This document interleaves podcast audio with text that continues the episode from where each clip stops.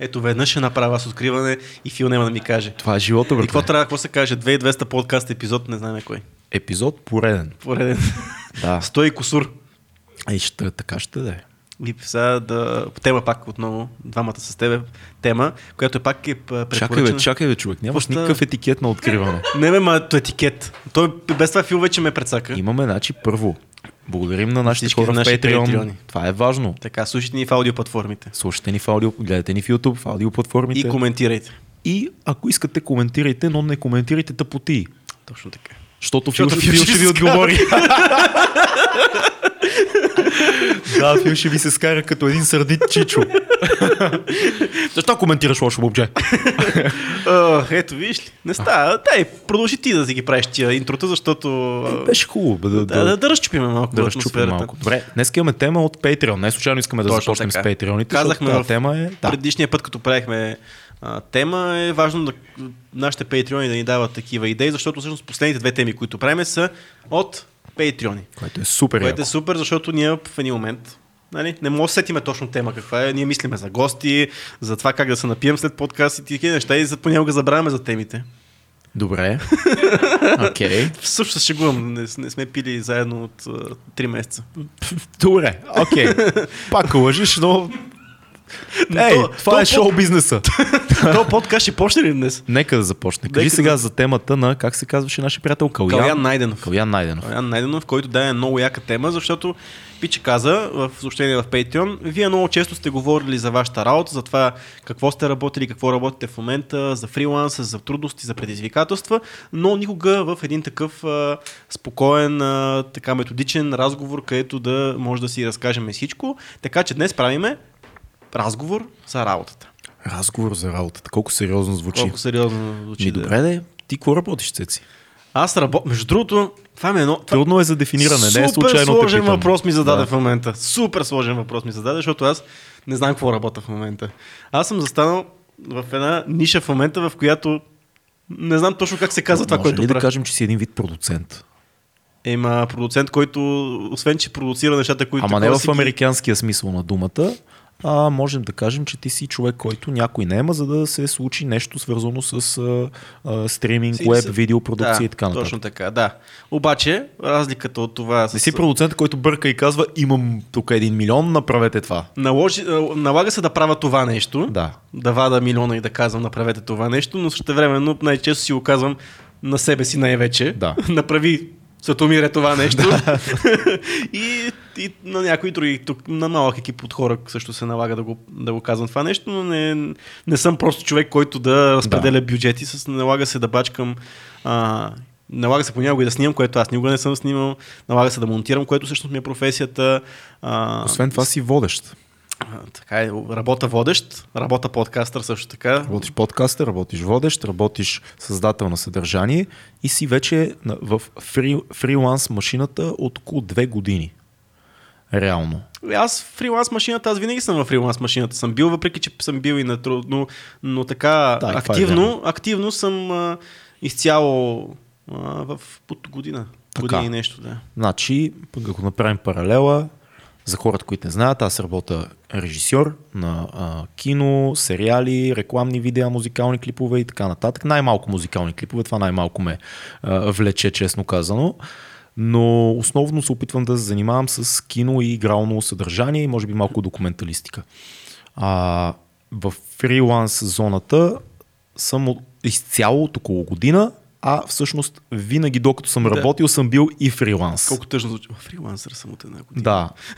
А, изцяло фрилансър. Да. Преди това съм бил едновременно и а, а, работещ на щат режисьор и фрилансър в останалото време, М. което е много готино, защото е а, така много хубава възможност. Компанията, за която работихме с теб, ни даваше тази възможност да може да бъдем едновременно на две места, защото работното време не беше чак такова задушаващо. Обаче, ако знаеш, между другото, това, не знам дали си чел договора, но по принцип компанията, въпреки че ни позволява такива неща и като време, и като нали, негласна оговор, позволяваше, а, и като негласна оговорка, всъщност по договор нямаш право да го правиш това нещо. Да, ами то, някои неща Като цяло в България, между другото, е, това, е, това го има. По- Ти подписваш един договор, който в него пише, ти нямаш, особено в нашите среди, а, ти нямаш право да работиш в тази сфера, а, докато си на договор при нас, обаче 98%. Не, че нямаш право. Нямаш право да правиш конкурентно способни продукти или услуги. Което е... Как, как мога да го тълкуваш? Да, Филка така е, че конкуренция на, на конкретните неща, ама това как би се тълкувало, никой не знае. Често казано, аз никога не съм имал проблеми да се включвам напълно легално в други проекти, но Факт. специфичността на договора е нещо, което е тема за голямо обсъждане. Така е, да. Не знам за какво захванах това. Да, сега, дай да, да, ако искаш да почнем от там. Много хора, много хора а, имат дилемата Така. Да, а, дали да останат на работно място, което е сигурно, и да, или да се захванат с а, а, фриланс начинания. Това е голяма тема, за която сме говорили с Антон много а, и с други наши колеги и приятели. А, Понеже темата е зададена към нашата ситуация, нека да кажем, че ние се занимаваме малко или много с а, един много специфичен бранш, а, свързан с а, видеосъдържание, продукция, режисура и продуциране и така нататък, в който като цяло е много често срещано хората да са фриланс а, агенти Така. и да работят едновременно няколко проекта или да сменят често проектите си. Факт. Това не е не- някакво невероятно геройство от наша страна. Не е лесно. Нали, тук да поговорим малко за това. Това е трудна работа, защото а, не е както всички си мислят, ти си шеф на себе си и работиш много малко, всъщност работиш повече, отколкото когато си на щат Да. и трябва да имаш много сериозна социална, а, социални контакти, а, трябва да имаш предвид, че всяка, всяка твоя работа е портфолио, всеки а, клиент, който имаш е може би потенциален клиент за ново нещо и да имаш предвид, че пазара е много малък в България и ако си идиот, се разбира много бързо от много хора. Да. Ами, ние сме в а, пак. а, м, Може би трябва да обърнем малко по, по-широко нещата, защото ние сме в една много специфична сфера, която много малко от нашите зрители са в нея, защото тя като цяло е малка сфера. Да. Но това, което примерно има. Наистина, това, което кажа за фриланса е точно така. Ти трябва, ти знаеш, че ако ти нямаш а, сигурен доход, ти трябва да работиш, за да си вземеш парите. А, може би повечето хора в каква дилема биха се вкарали, дали да продължат да работят на мястото, където работят или да стартират нещо свое. Защото реално, между другото, не знам дали знаеш, ами дори по законодателство ти а, регистрирайки се като свободна професия, имаш същите права и задължения като една фирма. Да. Ти реално като фрилансър, ти си си бизнес сам Да. за себе си. А, това, което аз, освен че съм нали, фрилансър, аз а, нали, развивам и малък а, бизнес, който е в същата сфера, така че нали, то е съпро- съпровождано е, за да... Ако не си на свободна професия, трябва да си, нали, да имаш а, някакъв бизнес. Това, което според мен е най-ценното, аз а, лично смятам, че толкова много ме е спирало това, че съм на постоянна работа. А, и това го осъзнах, откакто не съм изобщо, нямам никаква постоянна работа, по проста причина, че осъзнах колко много загубено време имам аз в работата си, колко много други неща мога да правя, колко много може да ми е интересно през цялото време, не забивайки в едно място. А, което за мен е най-ценното нещо и колко това, че ти опира по някакъв начин, а, зависи от това колко работиш и какво работиш, за да изкарваш пари, колко повече продуктивен си ти. И аз лично, въпреки че винаги съм бил почитател на сигурната работа, защото е яко да имаш сигурна работа, няма какво да е, си говорим. предвидимо е. Да.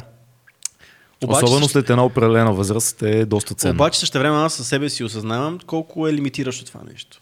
И колко е лимитиращо дори като финанси. Защото ти тази сигурност, която имаш, ти реално трябва, за, за да имаш малко по-добър живот, ти трябва да се бориш супер много за него с а, такива независещи от теб обстоятелства. М. А, дали, ще има, дали ще има бюджет във фирмата ти, която ще- въобще не зависи от това дали ти работиш много или не работиш много, дали ти имаш добри отношения с шефовете си. А, неща, които ако работиш сам за себе си, не знаеш, че всичко, което правиш, всичко, което изкарваш, си зависи от тебе, което е хем е готино освобождаващо, хем е голяма отговорност. И много хора не са готови на това нещо. Повечето хора според мен не са. Да. Защото а, сигурността на това ти да, да знаеш в края на месеца идват едни пари М. е много освобождаваща. Факт. А, мисля, че когато Камен, Камен Коларов, като ни беше М. на, газ, на гости, нашия приятел и колега, говорихме за, за фриланса малко. А, и- той също като режисьор спомена, че така е устроен механизма на фриланса, че ти може да имаш месеци, в които да изкараш много пари за кратко време и дори в които е пълна суша. И когато ти си един човек, който е, има семейство, а, може да стане доста плашещо за теб да знаеш, че примерно, абе, какво става два месеца? Най-вероятно няма да имам работа. М.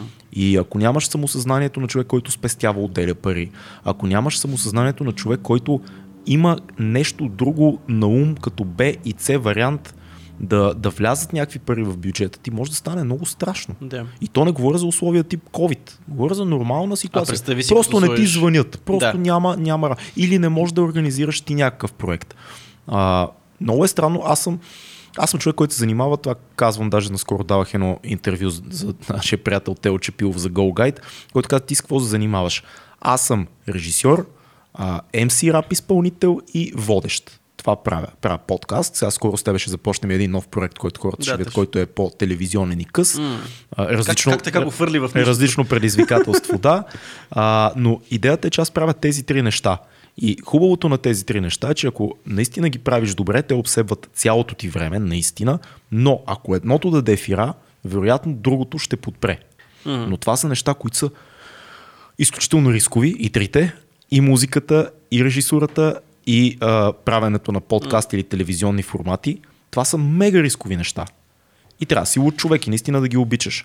Но е трудно, не е лесно, няма нищо звездно в това, което ние правиме. Има стръгъл, има борба Е. постоянно. А, А, само да, да вметна а, това, което ти казваш, примерно за а, постоянната работа. Моята работа в компанията, за която ние работихме, беше много а, освобождаващ приятен експириенс две години и половина или колко работих там, вече не си спомням, защото аз се чувствах спокоен за сигурния, а, сигурния месечен доход с възможност да рискувам, когато реша, трябва да отделиш допълнително време, много голямо за това, но ти знаеш, мога да приема този проект, да, трябва да го правя след работни часове, но ще го направя. Съществува и другата гледна точка. Аз не съм, може би не съм ти казал, но а, докато работех в компанията, в която ние работихме, а, получих предложение от един много сериозен телевизионен продуцент за един а, двумесечен формат за доста пари, за два месеца, за пари, които не са за два месеца. да. И аз бях, това се случи на 6 или 7 месец, на който бях в а, нашата компания. И аз бях пред дилема. Да оставя тук компания, в която работя с хора, които ме кефят. А, не е най-великата работа на света, не, не са много парите, но е готино, защото съм режисьор все пак, снимаме. Да, има часове, които трябва да изработвам и така нататък, но е сигурно. Или да се впусна в проект, който е с голямо име, който за няколко месеца ще изкарам не лоши пари, но трябва да се махна от тук. И после не е ясно какво ще стане. Да. И аз тогава реших, оставам където сме. Мгм. И да ти кажа, това решение беше много правилно, защото от това, че съм в тая компания, от хората, с които работиме, в последствие дойдоха много по-яки фриланс предложения, Така е, да. отколкото това, което имах. Да. Това между другото аз ми се налага Човек да правя... никога не знае. Ме ми се налага да правя същия избор. Да. А, аз когато започнах моето, моята, моето, моята кариера а, с монтаж, а, аз започнах, а, първата ми работа беше доста така на добро ниво. Първата ми работа, аз още бях четвърти курс в надвис.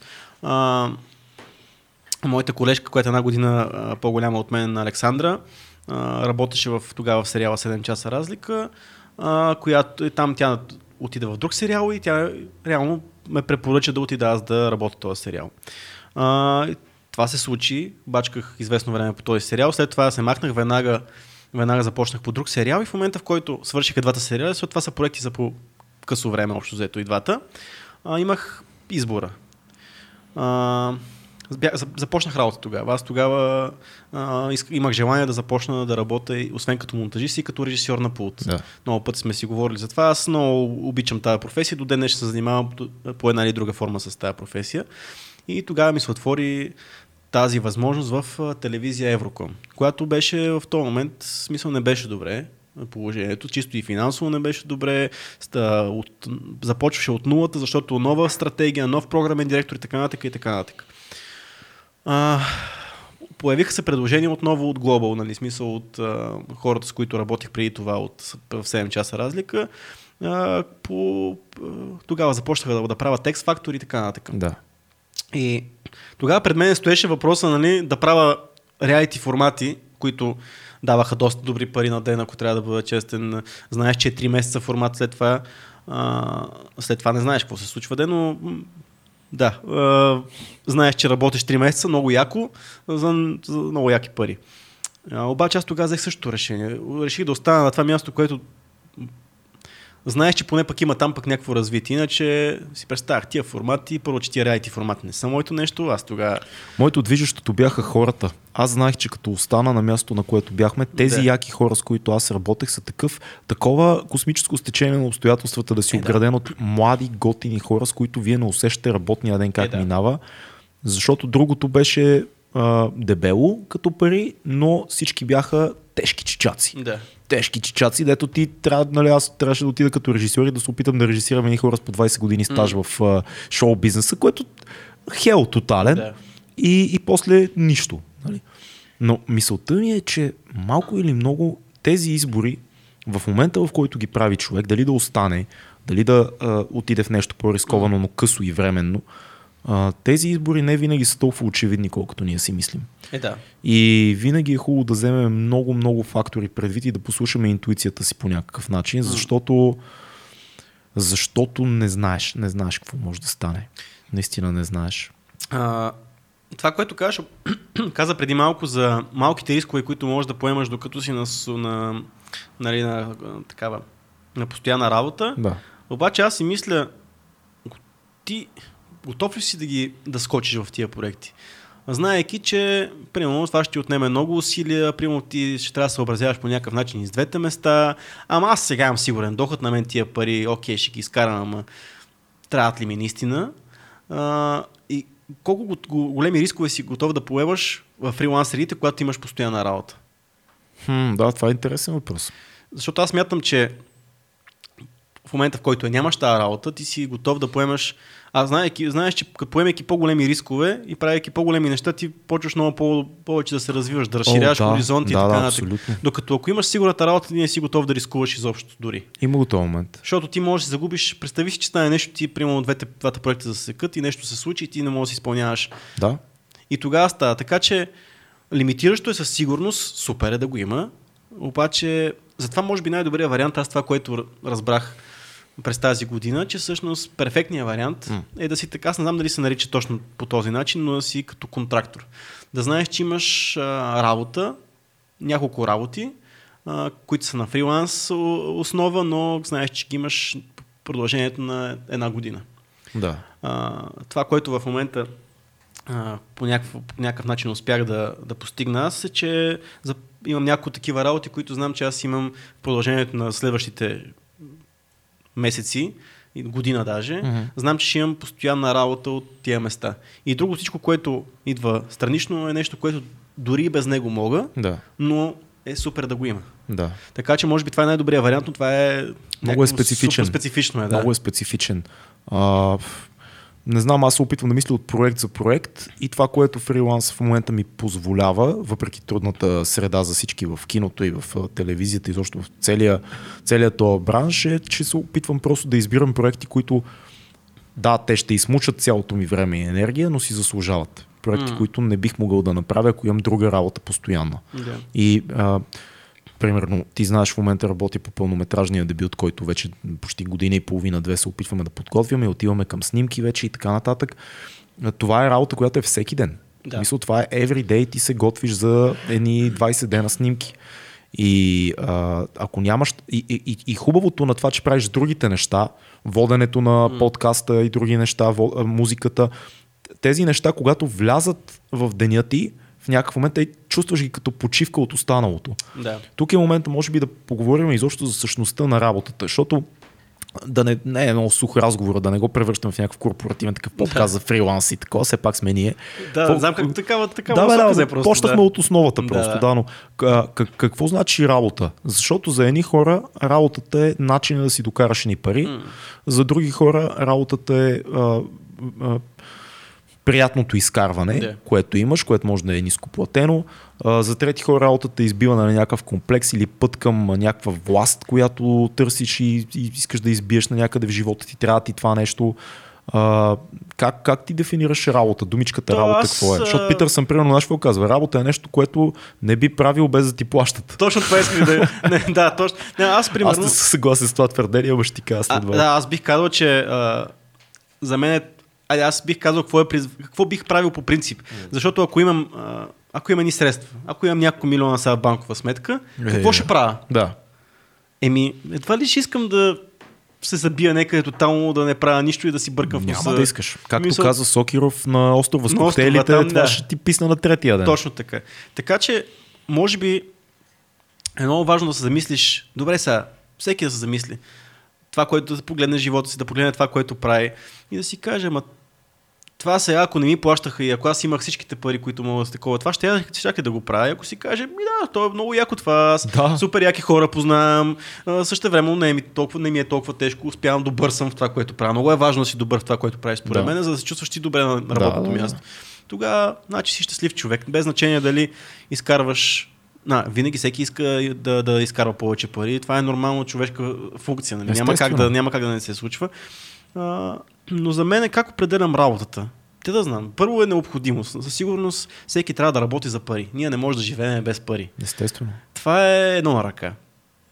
Но аз като човек, който след като съм аз като човек, който не съм работил нещо, което не ми харесва почти никога, Хм. даже никога, не мога да се поставя в а, обувките на човек, който си мрази работата и отива само защото взима някаква хик заплата.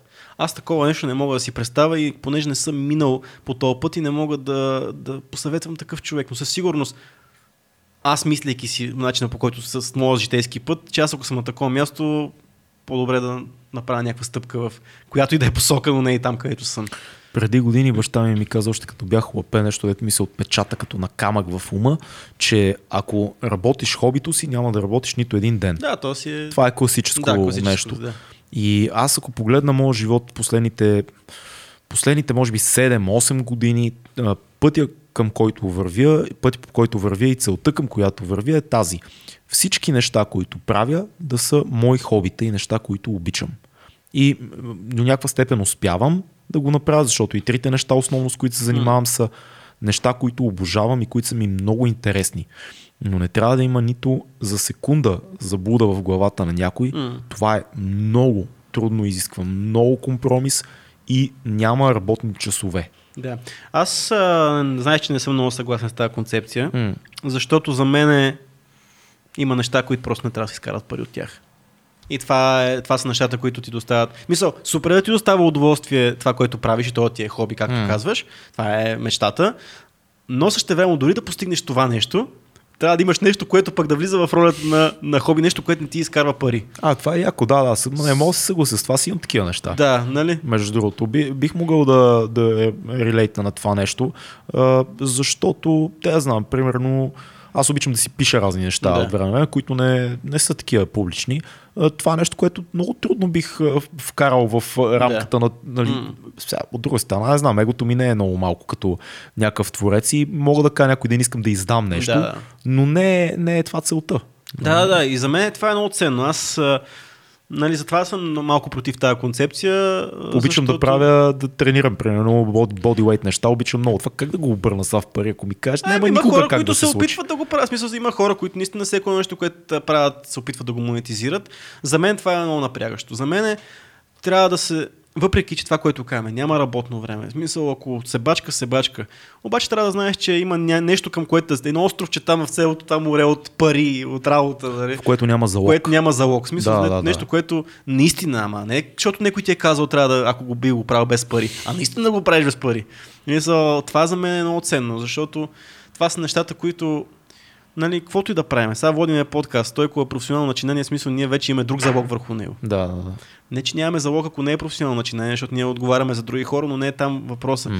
Всичко, което ти поставя някакъв залог, то ти създава някакъв тип прешър, колкото и малък да е той. Ама това е полезно, защото ние, ако се замислиш, винаги сме искали да правим професионално подкаст, да гледаме Да. професионално Така на е, да. подкаста ни, защото сме такива хора, защото ако го правим на тъшак, няма, няма, Няма да, е е, това, не сме да. ние. Така е. Обичаме твърде много подкастите Да, и мислиме, да. че има, има хава да се правят добри подкасти М. в България, но замисли се за позитивната страна.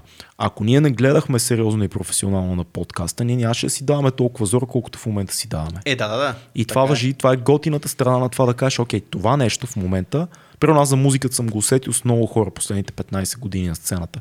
Тези, които са си казали, това ми е много важно да го правя много яко, М. не говоря за комерциалния компромис, говоря за Истинска готина музика, просто да е професионално направена музика, ти да си добър изпълнител на сцена, ти да дадеш един хубав качествен албум.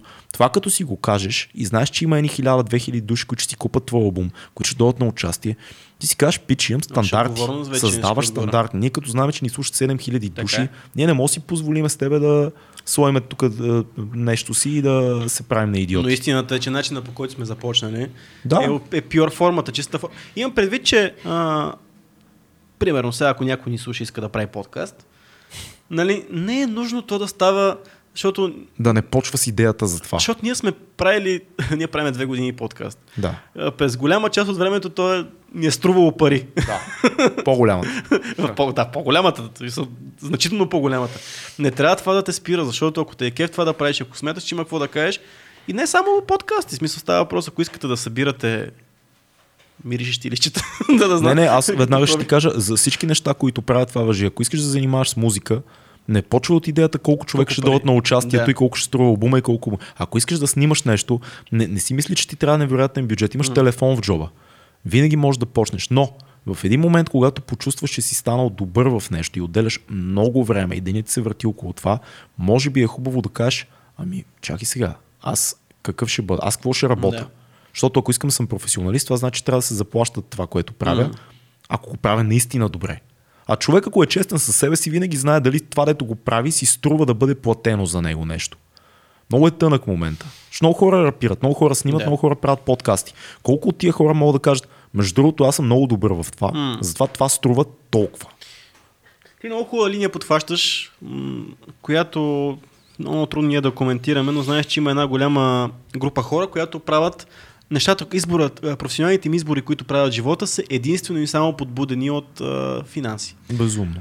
А, и това е, аз сега всички познаваме, това е доста голям, това не е нашето обкръжение, защото ние работим Със пак. сигурност, да. А, не можеш да се занимаваш с изкуство под каквато и да е форма, ако го правиш за пари, защото то е безумно. шанс. Това е. Но аз забелязвам и познавам много, имам много приятели такива, което нали, не е лошо. Мисъл, въпросът е, че не е нашето, но а, какво мислиш за това, че реално тренда в момента взимат се много пари програмисти? Ама аз нямам никакъв интерес да ставам програмист, ама дай ще уча програмиране, ще ставам програмист, защото ти взимат много пари. Аз мога да отговоря чисто математически. Една проста математика. Денят ти има определен брой часове. Нали така? Имаш колко? 14 часа си буден, примерно. По-голямата част Е, колко от този спиш, ден... бе, бате? А? 14 часа бил буден Е, нашия. колко, колко си? Добре, добре, айде, 16, 16 16, в добрия часа. Хубаво, да. добре. По-голямата част от деня ти минава работейки. На всеки Да, един човек. Определен, определен брой минават в поддръжка, къпане, готвене, миене, съд, бла, бла, бла. И някакво свободно време имаш. Всеки един човек, без значение кой е, много голяма част, 70% от деня му сигурно минава в работа. Ти как искаш да мине живота ти? Защото живота ни е средно 100 години. Не и толкова. Ти как искаш да мине това време? Защото заслужава ли си този кратък момент на временно удоволствие? Изкарал си едни много големи пари, супер. Или някакъв комфорт, апартамента, колата и бла бла бла. Това на фона на всички останали часове, които имаш през деня си. Заслужава ли си? Защото в моята книга, в моята сметка, това да правиш най-много от него през деня ти трябва да е яко. Трябва да ти е интересно. Трябва да не се чувстваш като идиот по-голямата част от деня ти. Какво ме интересува мене, че аз Нали, айде, остави програмистите, защото има хора, де това им е интересно. Да, да. Каквато и да е работа, която не те влече, не е твоето, ти го правиш за едната заплата накрая. Пич, ти имаш някакви 3 часа в деня още да, да, да изхарчиш тази заплата. Ма ти пак гледаш много така... Хипарски ли гледам? Да, да, много така гледаш. Ако, добре, ако на тебе пък най-важно ти подбуда в този живот са парите. Мисля, ако ти смяташ, защото така ни учи, всичко ни учи, цялото общество е така настроено. Економиката, пазарната економика. да, в смисъл за тебе, време. за тебе щастието не е това какво работиш. За тебе ти си си приел, защото реално цялата, целият капиталистически модел те учи на това, че ти не си на работа да ти е кеф. Ти, ти си на работа да изкараш пари, защото парите са цел, защото парите са нещо, което те прави щастлив. От там нататък ти какво ми говориш за удовлетворение от работата? Удовлетворението от работата идва това, че взимаш пари. Да, да, ама не идва ли удовлетворението от това, че ги харчиш за нещо? Еми, аз познавам хора, които не е така. Е, това са особен вид хора. Ми, ма много голяма част от нещо общество е такова. Изкарва пари, обаче ще временно Според мен е, книги като книгата на Тим Ферис 4-часовата работна седмица нямаше да бъдат бестселър, ако хората не се тревожиха, ако хората не се тревожиха от това, че работят много дълго Да. за глупости. Еми, да, да, със сигурност. Като се замислиш, защото тая книга е хит точно за това, защото Тим Ферис ти казва, ти си а, програмист, ти си а, CEO, ти си еди къв си, 4 часа в седмицата. И ти такъв, о, бух, купуваш си тази книга с този кликбейт заглавие. Но това нямаше да, нямаше да е хит. Хората ще са такива, пич, много съм си добре да работи по че, там 7, 8, 10 часа на ден. Освен това има нещо друго, което хората не си дават сметка, според мен. Малко човек като надникне в корпоративните среди или в а, адвокатските среди и също в хората, които правят много пари, вижда, че те работят много повече от всички други хора. Тия дете си мислим, а, той има еди какво си кола, той има еди каква си къща, той има яхта, той ходи на почивка, еди къде си. Те хора работят по 80 часа на седмица понякога. Те, Това е смазващо. Да. А и много хора, които не виждат такъв успех с ламбурджините, също работят по 80 часа на седмица. Факт. Мисля, просто това е просто голям- за да имат някакъв нормален стандарт. Или, да, или пък някакъв малко над... И аз съм, и аз съм окей с това да се работи толкова много, за стига ти да можеш да обичаш да, да гориш в това, което правиш, поне, поне на 50, поне по-голямата част от работата ти, защото няма перфектна работа. Нали? Аз като Да. режисьор имам, оня ден с Ради се возихме, отивахме към един оглед и аз му викам, Ради, знаеш какво много, много мраза. И Ради вика, какво аз му викам да ходя на снимки. И Ради вика, ти си луд човек. И аз викам, не, бе, честно, понякога мраза да ходя на снимки, брат, защото като знам ужаса, който ще се случи и направо изтръпвам целя. Но това е шега. Но в основата си всеки има елемент от работа си, който не харесва. Много ясно. И дали са дадени хора, дали е дадена част от действието. Има нещо, което не те кефи. Си кажеш, па, това е ужасно, че трябва да го правя. Но цялото нещо, генерално, ако мразиш и ти чувстваш живота си като една каторга, която всеки ден се влачиш и мразиш и попълваш една шиба на таблица и да накрая идват там примерно ни 3500 на месец. И си такъв, «Ах, Супер, ще имам уикенда да отида на кино, да се видя с приятелката ми, да отида на някаква тъпа вила, примерно, е, и после пак каторгата от понеделник започва. Ема тази като... Грайнда, Ама тя не те ли прави пък безчувствен към всичко, което се случва? Защото в един момент най-естественият защитен организъм на, а, защитен механизъм на организма е да се изключи от това, което се случва. Ти ако мразиш нещо толкова не мисля, много... Не мисля. Мисля, че естественият защитен организъм е депресията. И затова толкова хора в западния свят ходят на психиатър и, и, и задават някакви, в 30-те си задават някакви въпроси. А, чувствам се нещастен. Защо? Имаш Защо ли, ли? имаш ли къща? Имам къща. Имаш ли кола? Имам кола. Имаш ли приятелка? Имам приятелка. Имаш ли хоби? Имам хоби. Що се чувстваш нещастен? Може би, защото по-голямата част от шибаното ти време минава в правене на нещо, което мразиш. М. И очевидно е пред очите ти. Но ти си облъчен с идеята, че то задължително трябва да бъде каторга. Сега, тук е много важно да кажем. Това, което казвам всичко, до голяма степен има много доза хипарщина. Е, да. Защото работата винаги е грайнд. Мисля, няма, няма така работа да кажеш, а, не, усещам не». Има, има доза нещастие. Но ми е трудно и съчувствам на хората, които, защото има много такива хора, както казах, и материално мотивирани изцяло, които съм сигурен, че чувстват работата си като каторга. М.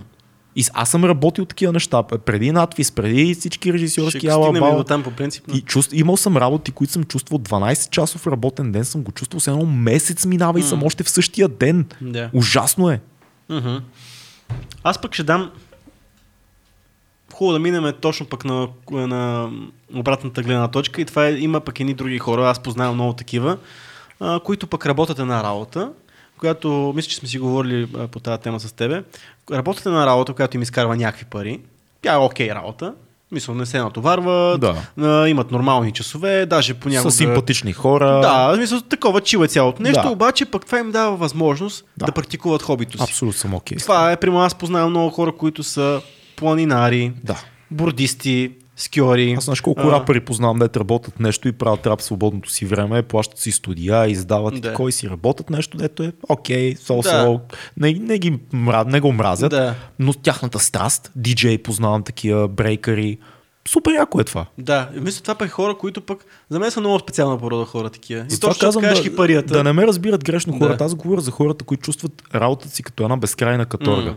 Но не казвам, че не е, много е окей. Дори ти да имаш една работа, която не те твари, изкарваш ни не лоши пари и ти остава време за всичко друго, което, Което искаш да както правиш. каза, ти не, не го търсиш за пари, Да. а те кефи просто. И ти Да. си позволяваш удоволствията на това да правиш. Открил си какво те кефи и можеш да си го позволиш. Супер яко е. А знаеш, че не можеш да занимаваш професионално с това нещо по никаква Ти дори форма. не искаш, защото в първия момент, е, пак, в предишната тема, като споменах Марк Маран, Марон, М- Морон, Марон, Марон. Марон, абе не знам как е А, за мен е. Марон. Марон ли? е? За мен е марон. На английски е Маран. Марк Маран, ей, Маран, what's up?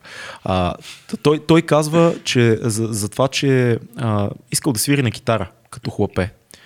И почнал да свири на китара а, и в един момент дошъл един негов приятел и му казал, ей, Марк, представяш си да станеш голям китарист. И това се загнездило в главата му. И той казва, и всеки един момент, в който аз хващах инструмент, напрежението от това да се превърна някой ден в голям китарист ме Така е, смазваше. И той трябваше да го забравя това. И в момента просто като голям 50 годишен човек, просто от време на време хващам китарата и си свира. Аз не искам да ставам рок звезда. Аз не мога да стана рок звезда. Да, ти нямаш тия данни, ти нямаш това време Ма да... ти дори да ги имаш, не е нужно на този етап да, да си слагаш това напрежение, тази тежест върху тебе. То си зависи от човек до всеки. всеки. Има много хора, които са като се захванат нещо, искат да са най-добрите в него. Аз познавам такива хора и не могат да се хванат нищо, нищо кежуал да хванат да правят, защото искат да бъдат на такива, каквото и да хванат да стават да са най-добрите в него, което Да. е невъзможно. В Смисъл, Да.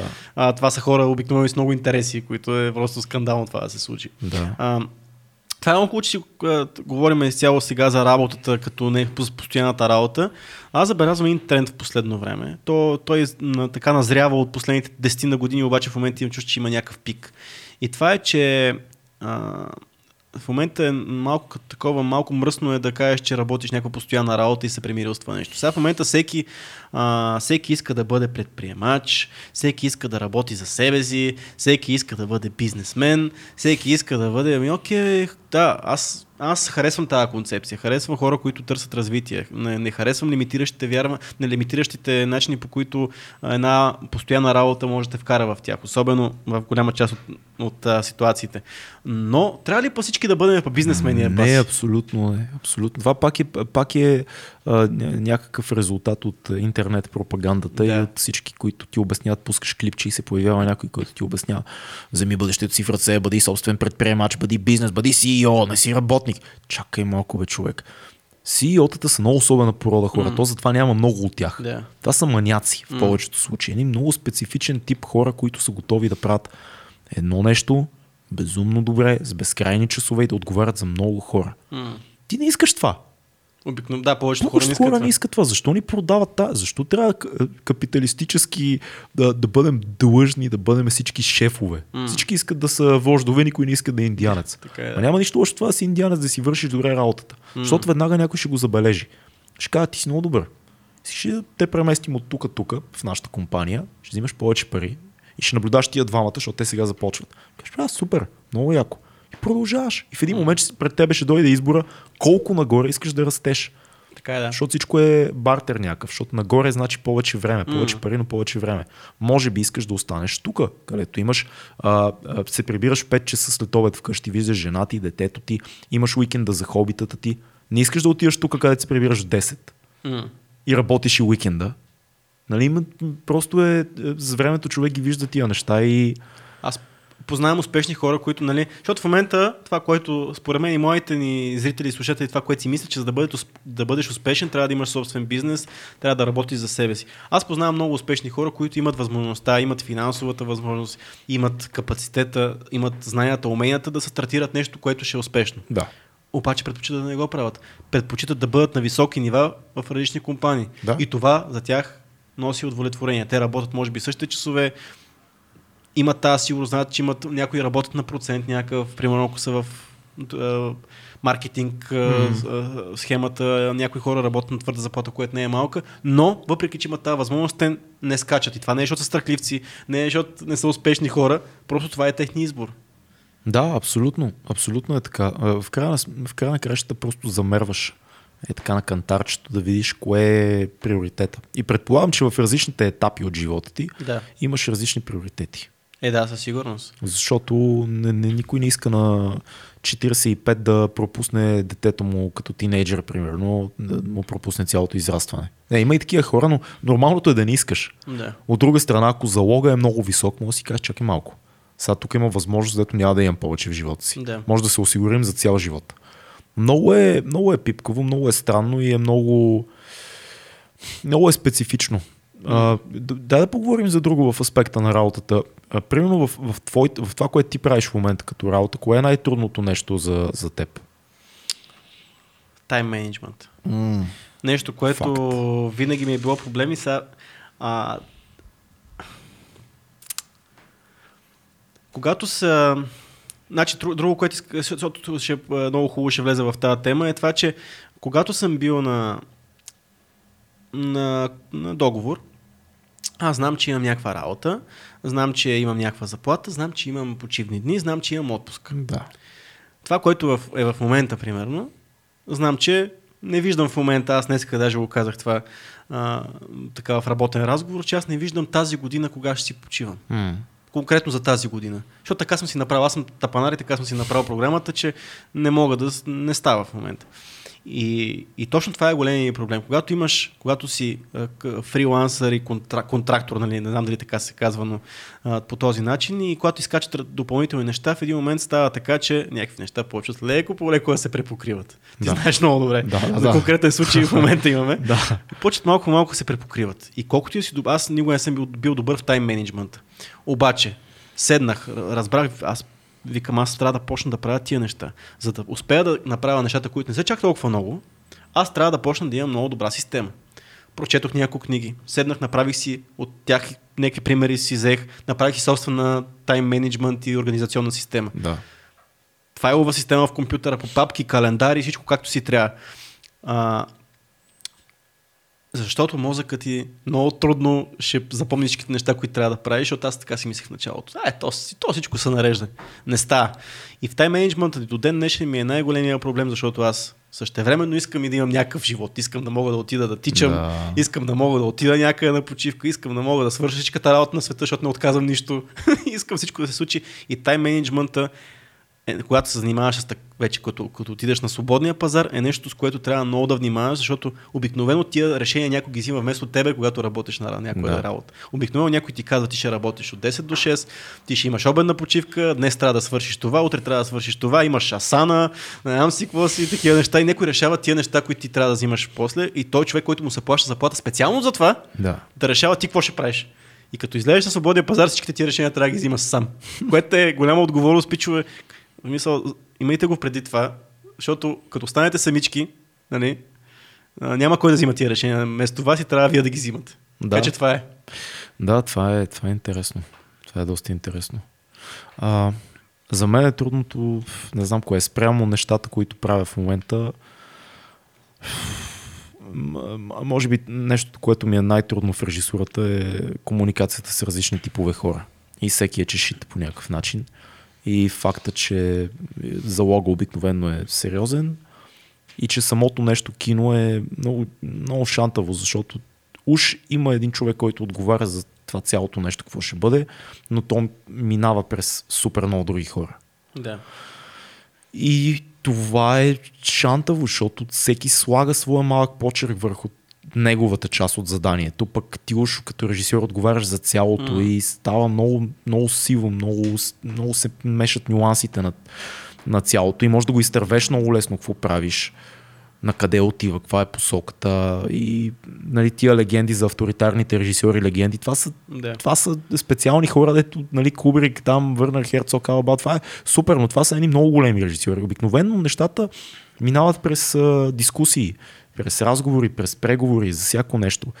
И, и, и това е тази тънка граница между това ти да преговаряш, но да искаш твоето. Това е много, много специфично нещо, на което не мога да спра да се уча вече много години. Иначе по линия на, на музиката аз вече си отивам към пенсиониране като един вече препатил рапър с Вече, много албуми. вече, вече всяко участие ти е бенефис. А, да, е, слава богу, участие, още звънкат за участие хората, радвам се, че има интерес, но едва ли имам повече от един или два албума в себе си, но това е нещо, което много обичам да правя, много ми е приятно и а, а, имам още някои неща, които искам да кажа. Да, обаче, примерно, ето ти кажеш, това е много важно, защото кажеш в режисурата имаш 15 неща, на които супер много се кефиш. Да. Обаче имаш 2-3 неща, които И те са не са големи. ти, и те са големи Те са неща, големи. които не се кефиш. Сигурен съм, че и в музиката ти много ти си иска да можеш да си пишеш, да си правиш по начина по който се случват нещата, да си работиш с битмейкерите, които те кефат, да някой да ти урежда участията, а, ти само да отиваш, да си пееш нещата и да си тръгваш. Да. Обаче има един досаден елемент, на тебе може да не ти е досаден, но много хора може да е досаден, а, който трябва да организираш неща, О, да, да. а, да, се, да преговаряш, а, да, да правиш, да си нагласяш календара отново. Да. Неща, които по принцип нали, ако си а, така в белите страни си Да, да, да. такова, някак ще имаш менеджер, който точно ти го е. казва това нещо. Да. Пак, не, а, много е важно хората, които искат тази свобода, да правят нещата, които се кефат и нещата и да са сами, и да са самостоятелни, трябва да знаят, че има, трябва да знаете, че сте сами наистина. Мисля, че колкото и да е свободно, толкова и вие зависи, зависи много и, нещата и от даже вас. в рапа вече ми е лесно, защото го правя много отдавна си много и вътре познавам всички, е много лесна комуникацията, кое, знам кое си струва, кое не е и така нататък. Но, примерно, за, за режисурата е много трудно, защото първо има много режисьори в България, които са много по-добри от мен и много по-опитни и много повече години го Да. правят. Има много продуценти, които някои са изключително артистично и творчески настроени, са много готини, искат да правите готини неща. Има други, които са изключително комерциално настроени, искат да те използват, искат да те поставят в някаква схема, искат а, да изцедят като вампири Да. силите ти. Има много колеги, които сте един набор, с които работите по един начин. Има много по-възрастни колеги, които са оператори, монтажисти и така нататък. Друго поколение, с които трябва да работиш. Езика е съвсем различен на комуникация. А, и, и това е много, много сложно нещо. Сега, ако поговорим и за подкасти, между другото, и за воденето, там също хората не си дават сметка, че а, организацията на, на нещо такова като подкаст е, е, е времеемка работа. В смисъл, това е планиране, време, подготовка, проучвания, техника. Ние много често сега да издадем малко за нашите хора. Ние изглеждаме обикновено такива се едно, просто пускаме и почваме. Но... А ние между нас и между така изглеждаме, ако трябва да бъдем честни. Да, Мисля, да, много да. често имаме такива разговори, особено аз съм такъв, се правя на, на интересен тук и а, не съм гледал нищо, не знам какво става, какъв е гост. но, но честно казано, особено последните, може би последната година, до, доста си а, залягаме на, на някои проучвания и си, отделяме доста време да, да знаеме за какво говорим с госта, какво е важно и така подготовката започва да се проявява в някакъв Аз мисля, момент. че хората виждат извън това, отвъд това нещо, че ние се правим на много незаинтересовани към цялото нещо. Мисля, нали, много добре осъзнават, че това има труд зад него. Да. И това се показва по, под всякаква форма, така че мисля, че колкото да се опитваме да се направим на незаинтересовани към това, което Да, правим, да. то си личи и хората много добре го Ви, виждат. значи, важно да кажем, винаги стартираме от интелектуалния партер. Там почваме и катерим нагоре Не, всеки всъщност, епизод. Истината е, че това, което си казахме в самото начало, че няма да каним гост, който не е интересен никога. Продължаваме. Мисля, продължават. Мисля, че ние трябва да поканим да знаем, че човек, който ще е интересно да прекараме час и половина-два с него. И оттам нататък то е лесно. Да, със сигурност трябва да се подготвиш, със сигурност не може да знае всичко. То е особено ти, където си, нали, да си от хората, които си, нали, по всяка тема имаш какво да кажеш. А, те хората си мислят това, защото а, да, със сигурност има много бекграунд, много прочетени, много изгледани неща, обаче има и подготовка за това нещо. О, Няма има, как. има обикновено, има, има някакво ниво подготовка. Нямаме въпроси, не сме журналисти, нямаме Да, да, няма- с въпросите. Няма личните въпроси, между другото. Имаме понякога теми, генерално, но е много рядко това. Да, но знаеме кой, кой ни е на гости и защо ни е на гости. Защото Да. още в етапа, в който си казваме този човек, ако го поканиме какво, вече се появява, а, ще, може да си говорим за това, може за това, ти знаеш той какво направи, ти знаеш какво е станало, да, да, да, да, да, и се оказа, че е интересно. Или става, какво ще си говорим с този човек? Нищо. И не го каниме. Което се е случвало също. Ако имаме съмнение, знаем, че ние можем да си говорим половин час да запълним ефир, защото е подкаст. Това, което е важно хората да разберат, че е якото на 2200 подкаст е, че може да имаш един човек а, като а, професор Пенчо Пенчев и може да имаш после един човек като Станко Томов. М. И не бива, не бива хората, които ни слушат редовно, да имат очакване, че сега, примерно, като, са, като е бил а, Нойзи Георги Милков, примерно, това всички гости са Нойзи Да. Георги Милков. Нали, има гости, които са забавни и са ни интересни с историята си, има гости, които знаят много повече, са много помни от нас и ни разцепват тук. Има гости, които просто се смеем с тях и си говорим. Наши приятели, които няма някакъв специален повод. Просто сме си казали, брат, не в подкаста и си лафиме с тях някакви неща. Така е, да. Не, е- това не е интелектуално предаване, това не е забавно предаване. Не знам какво е. Е, подкаста в но чиста просто форма. ни е интересно. Да. Подкаст, чиста форма. Аз така обичам да го казвам. За Това мен е, това е. това е важно да се каже, защото забелязвам напоследък, че последните примерно 10 на епизода има, когато харесват един тип гост, хората очакват, че всеки следващ епизод че е този дериват на този тип гост. Да. А ние се опитваме обикновено да правим обратното. Ако Да. има един тип гост, следващия е тотално да отидем в друга посока. Истината е, че сега последните така се получи. Не, че така сме го планирали, че имаме Спенс, знаеш какво пее? Беше непредвидено, просто така се получи този шибаняк на римата ми се набучи. Но въпросът е, че последните ни са, последните 2-3 месеца гости са Да. ни доста по-популярни лица и така нататък. пъти са Колко пъти са популярни.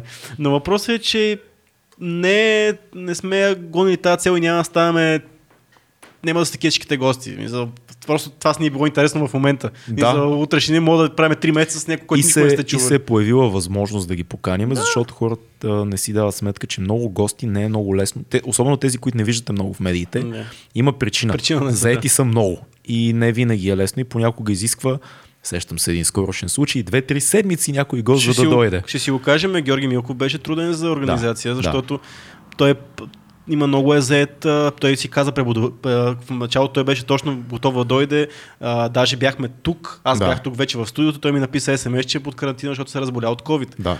След това, докато се организираме, защото пак и, и отне много време да се свържеме с него, защото Има гости, човек. към които нямаме контакт. Има хора, които много искаме Да. да, поканим, но не се, нямаме нито една допирна точка с тях никъде. Да. И търсиме някакви супер завуалирани пътища или се опитваме на сляпо, просто стреляме, здрасти, ние сме тия. да, да, много За, за сега, между другото, нямаме откази, освен Няма. един или два, мисля. Да, да, е ама то нищо, кой знае. Или имаме такива, които не са ни отговорили, защото... Да. Да, ама това са... А, да, да, да, кажем, да кажем нещо така в а, аспекта на м- възможностите един човек да работи а, няколко напълно различни работи. Има ли такъв вариант според тебе в, в България? Специално, защото на Запад има възможност човек да прави няколко неща, особено в 20-те си. Може да бъдеш, а, да работиш в а, фирма, да бъдеш а, музикален изпълнител и да бъдеш, а, примерно, строител през уикенда. Тоест, може да правиш много неща. Тук в България това съществува ли като, като опция? Със сигурност. Обаче няма не може да го правиш на високо ниво. Не може да... заб- Да, да. Защото, точно така. ти, примерно, аз сега сещам пак за музика. Примерно, ние познаваме много хора, аз покрай те познавам такива, които занимават се с музика, същевременно работят нещо друго, обикновено обаче той е в... Е, сещам се за стартера. Стартера Да. е музикант, е легендарно MC. А, той работи а, саунд дизайнер. Да. Което е обаче в тази посока отново. Да. Той е диджей, саунд дизайнер, той е хванал всичко в тази посока. А, но да бъдеш... Ай, ти малко... Ма, то пак са има допирни точки, но да бъдеш... Има, а, да. А, Аз работя MC на всички нива. ама да Реално работиш, Това е. да я знам, програмист и... Познавам, между другото, много добри рапъри, а, които са програмисти. М, Чакай, програмист и нещо друго да дам. Не знам какво. Представяш ли И, и копирайт, програмист и копирайт едновременно. Ш- Нека кажа няколко думи за копирайтерите. А, имам приятели по Настъпих на зон. копирайтери, но Настъпих нека, на но нека да, да не ми се сърдят. Сега, в момента забелязвам, че е много модерно да си копирайтер, Така е. особено сред малко по-младите а, агенти. А, това е много интересна работа и, и забелязвам, че се добива в градските среди тази работа някакъв, някакъв митологичен статус. Да. Всъщност добрите копирайтери в България са много малко. Е? И всички в средите ги знаят. Да. И това, че на 25 са те наели, примерно в някаква, защото големите рекламни агенции много искат млади креативни хора М. да наемат. Защото е риск фри, може да излезе някой талант. Риск фри е, ти знаеш теченията на тия, на които Да. продаваш, ти знаеш езика, ти, зн- нали, ако си креативен, много е, много е яко. Но, моля ви, обмислете а, внимателно колко би била една дълга кариера на копирайтер, защото много са малко тия, дето след това в 30-те си, в 40-те си продължават да бъдат копирайтери. Това са наистина талантливи копелета и то много отдадени на това, което правят. А, много често усещам, че млади талантливи пичаги, които се занимават с изкуство, когато започнат работа в дадена рекламна агенция, решават, че са покорили света. Всъщност, ти продаваш стоките на някакви големи компании, което е супер, но утре ще дойдат следващите 20 годишни и вероятно ти ще си чао. Защото това е много, много сложна работа. Съвсем скоро имам няколко, двама а, госта в предвид, които са и от рап средите и са в а, а, рекламния бизнес, които са копирайтери от доста време. И ще обяснят някои неща, се надявам, като дойдат, защото много голяма митология има около копирайтерите в Да. момента и как това е много... Ей, аз съм копирайтер, брат, пушат тънки цигари. Примерно, откъде не знам. Някаква такава история, покрай разни там папи Ханс, шмапи Ханс, някакви е такива, да, разбираш, едва ли не. Да, не знам, просто това е моят малък Да, рант, бе, да, бе, да. а, защото всеки 23 годишен идва и така, аз, аз съм копирайтер. И какво измисли, брат? Какво, какво продаде днес? продаде ли тази фанта? измисли ли якия слоган? Нали, това малко ме тревожи, защото от една страна копирайтерите са в креативния бизнес, това е една от тия работи, от друга си леко в корпоративния А, защото продаваш неща, които са корпоративни. Има много голяма Основно. структура, в смисъл ти копирайтер, ма ти си някакво ниво в една голяма Да. пирамидка там. Да, а, особена работа. Трябва да поговорим с някакви копирайтери Да. скоро, защото има много нюанси в тази работа. Забелязвам, че някакси успяха да създадат много голяма митология около тази работа. Аз имам приятели рапери, които са работили дълго, дълги години това нещо Да. и, и, и фидбека не винаги е много лицеприятен. Но истината е, аз тръгнах да го казвам това нещо, защото е трудно да си добър в много различни неща. Мисъл, Да. И ти можеш да ги правиш. Без съмнение ти може да изкараш някакъв минимален талант или минимални знания да работиш двете неща прилично, обаче да си добър, не, трудна е работата.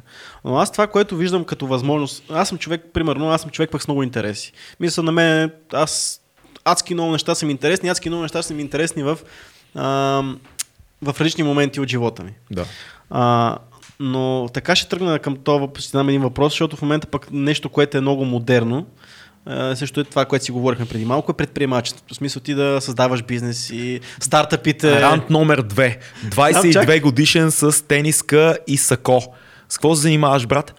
Работя върху един нов, нов стартъп. Да, дропшипинг, нов стартъп правя. Кол- колко човека сте в стартъпа? Аз и моят човек Иво. да, така е. Ама истината е, че... Ама да, това, реално то мина малко. Мина реално, ми, ми, ми, последните започна тая то тренд преди 7-8 години, най-вероятно с стартъпите. В момента е малко надолу от това с стартъпите, А. но беше много... Нали, той идеята на стартъпи да фанеш нещо, много малко да го развиеш и да го Звучи продадеш. супер на теория. Ама това не е предприемачество, това е, си е друг тип система. Да. Защото аз, примерно, не харесвам стартъпите, ако трябва да бъда честен. Да, но много хора изкараха пари. В смисъл, Да. не много. Няколко човека изкараха Аз много пари и сега всеки защо- мисли, че може да го прави това. Аз ти казвам, защо не, не вярвам в стартъпите. Мисля, аз вярвам в стартъпите, не ги харесвам, не бих се занимавал с Това, стартъпи. това ли е твой рант?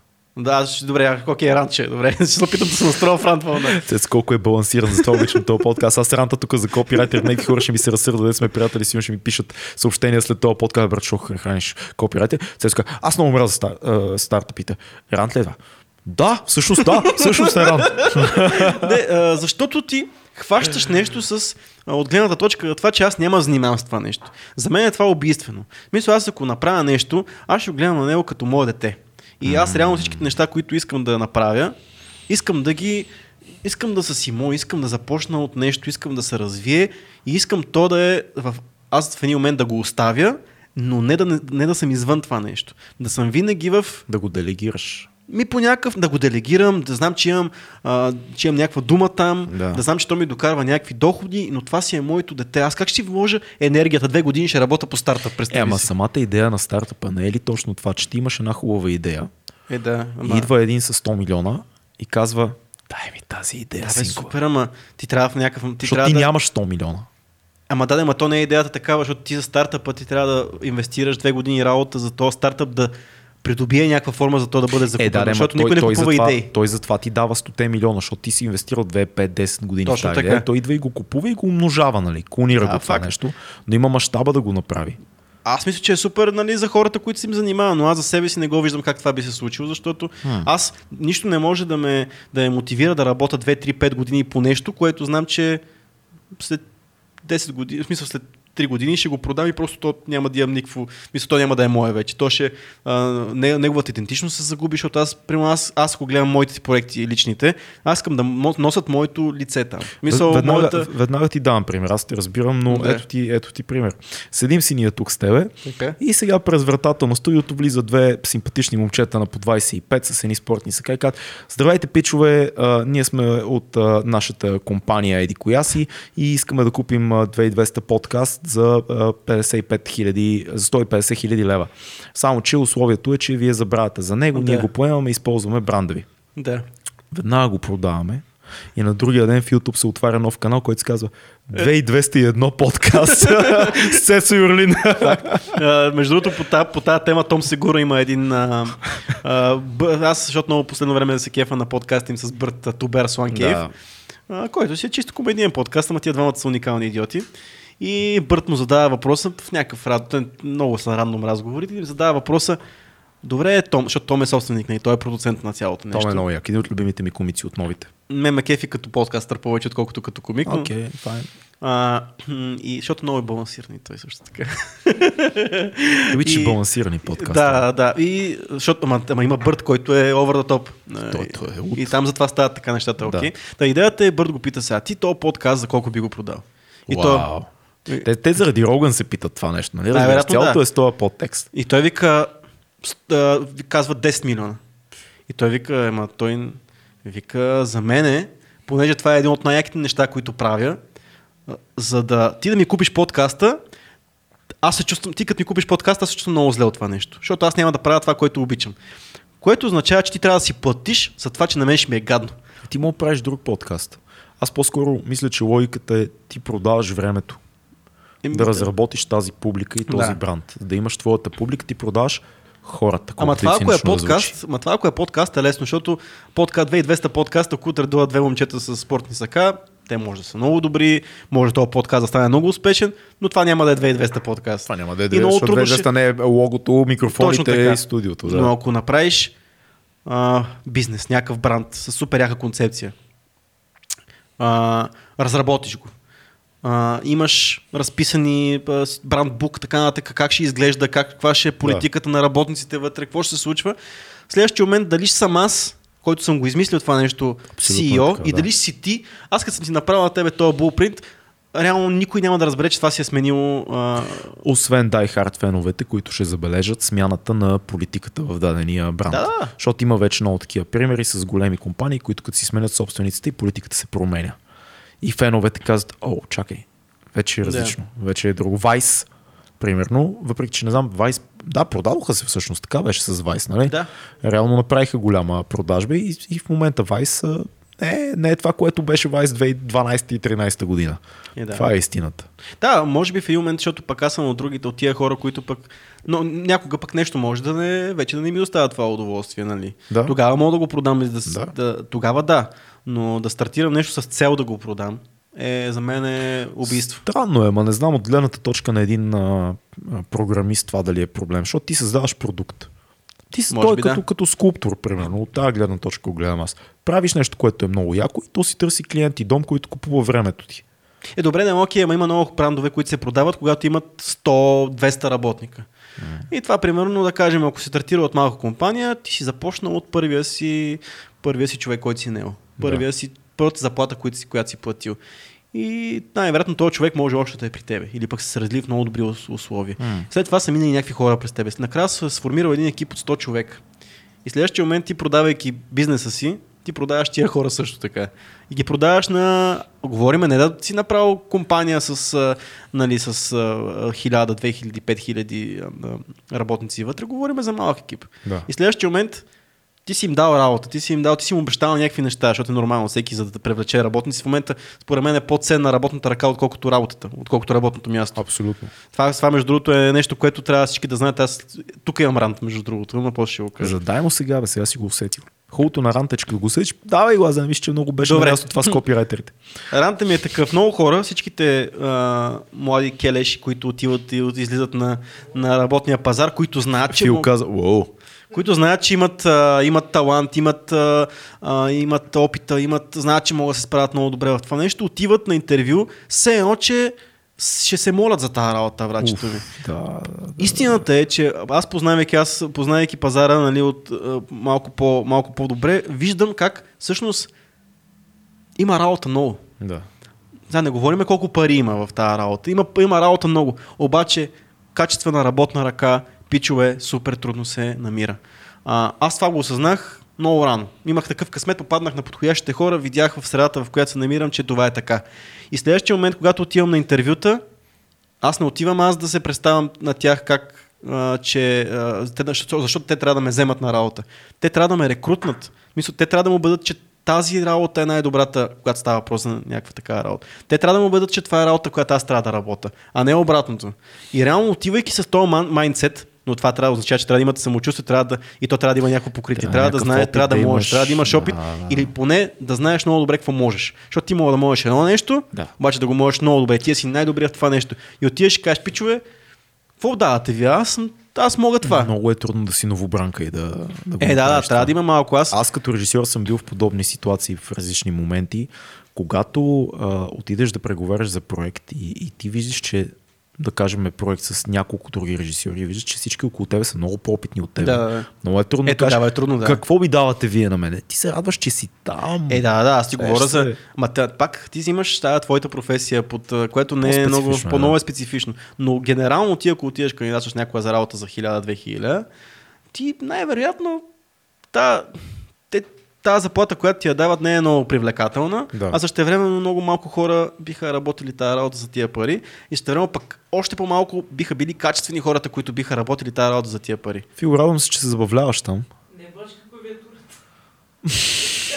Колко е безпомощен. Има, имаш друга клавиатура. Успяваш ли да сменяш камерите? Той е пуснал общия план, сигурно. Да. Да. Браво, Филка, браво. Както винаги професионалист. Работи. Работи. А- Момчето разглоби и изглоби клавиатурата зад Но кара. дори ако не си над мен и дори отиваш самочувствие на една работа, дори ако трябва да го фейкваш това нещо, пак е по-добрата стратегия, отколкото да бъдеш в позицията дайте ми, моля ви се работа, умирам от глад. Нали? Да. Според мен обаче, ако работи някаква работа, винаги трябва да се тества пазара. Вие трябва периодично, от време на време да видите във вашата сфера, ако пуснете една-две, едно-две CV-та, ако нещо се появи, да отидете на няколко интервюта, да видите, вие, ако останете без работа, колко време ще ви трябва да си намерите работа. Да. И това дава много сила, между другото. Това дава адски много сила на хора, дали искат да стартират нещо ново, дали искат да сменят работа си. Да, ти супер много самочувствие, ако ти излезеш на пазара на труда, да кажем, ти си копирайтер. И обаче... ти си копирайтер.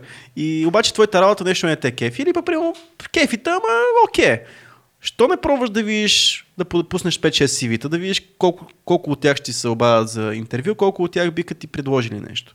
Тогава, ако за месец си намериш по-добра работа или пък си намериш някаква работа изобщо, си кажеш, ама аз имам силата тук всъщност. Аз да. мога утре да си намеря работа. Мен, аз мога тук да изисквам нещо, аз мога да... Очевидно имам умения тук и, те, и хората ме искат. Така че теста на пазара е нещо, което много, ти дава много сигурност. Дали ще сменяш работа, дали ако искаш да стартираш нещо свое, знаеш, че винаги имаш този бекъп вариант. Да, да, съгласен съм с теб, определено. Определено е така. Но пък а, говорихме за Но, предприемачество. но е тънка, тънка е тази Да. граница между арогантност Е, да, да, е, това е много важно. и, и самочувствие. Е, много е важно. Много е тънък Защото, особено като млади, млади хора излизащи на пазара на Ами труда. да, обикновено човек като е в 20-те си или е много арогантен, или е много сдухан. Много е трудно да, е, да си някъде разумно, обективно да гледаш на себе си, защото нямаш много проекти. Нямаш много опит, мислиш за това как изглеждаш отстрани, как те възприемат, имаш нужда от кинти, и си, о, фак, на интервю за работа съм бати якото, да мога повярвам, о, дали ще ме вземат. Защото не си бил нито в ситуацията много да те взимат, нито много да те връщат. М. Всичко е ново. Да, да. И когато срещу теб имаш някой, който особено ако е по-голям и по-опитен и е правил много интервюта и е наемал много хора Да. и има в твоя бранш много опит, може да се спечеш много Може тежко. да, Или да да. изглеждаш фалшиво арогантен. Да, ка- и ти друга ще кажеш, а те какво си правил точно до сега? Е, трябва да имаш някакъв гръб, да, няма как да стане. Да, а нямаш време да имаш гърба. Да, така да, че е. правилото тук наш какво според мен? Винаги казвай истината.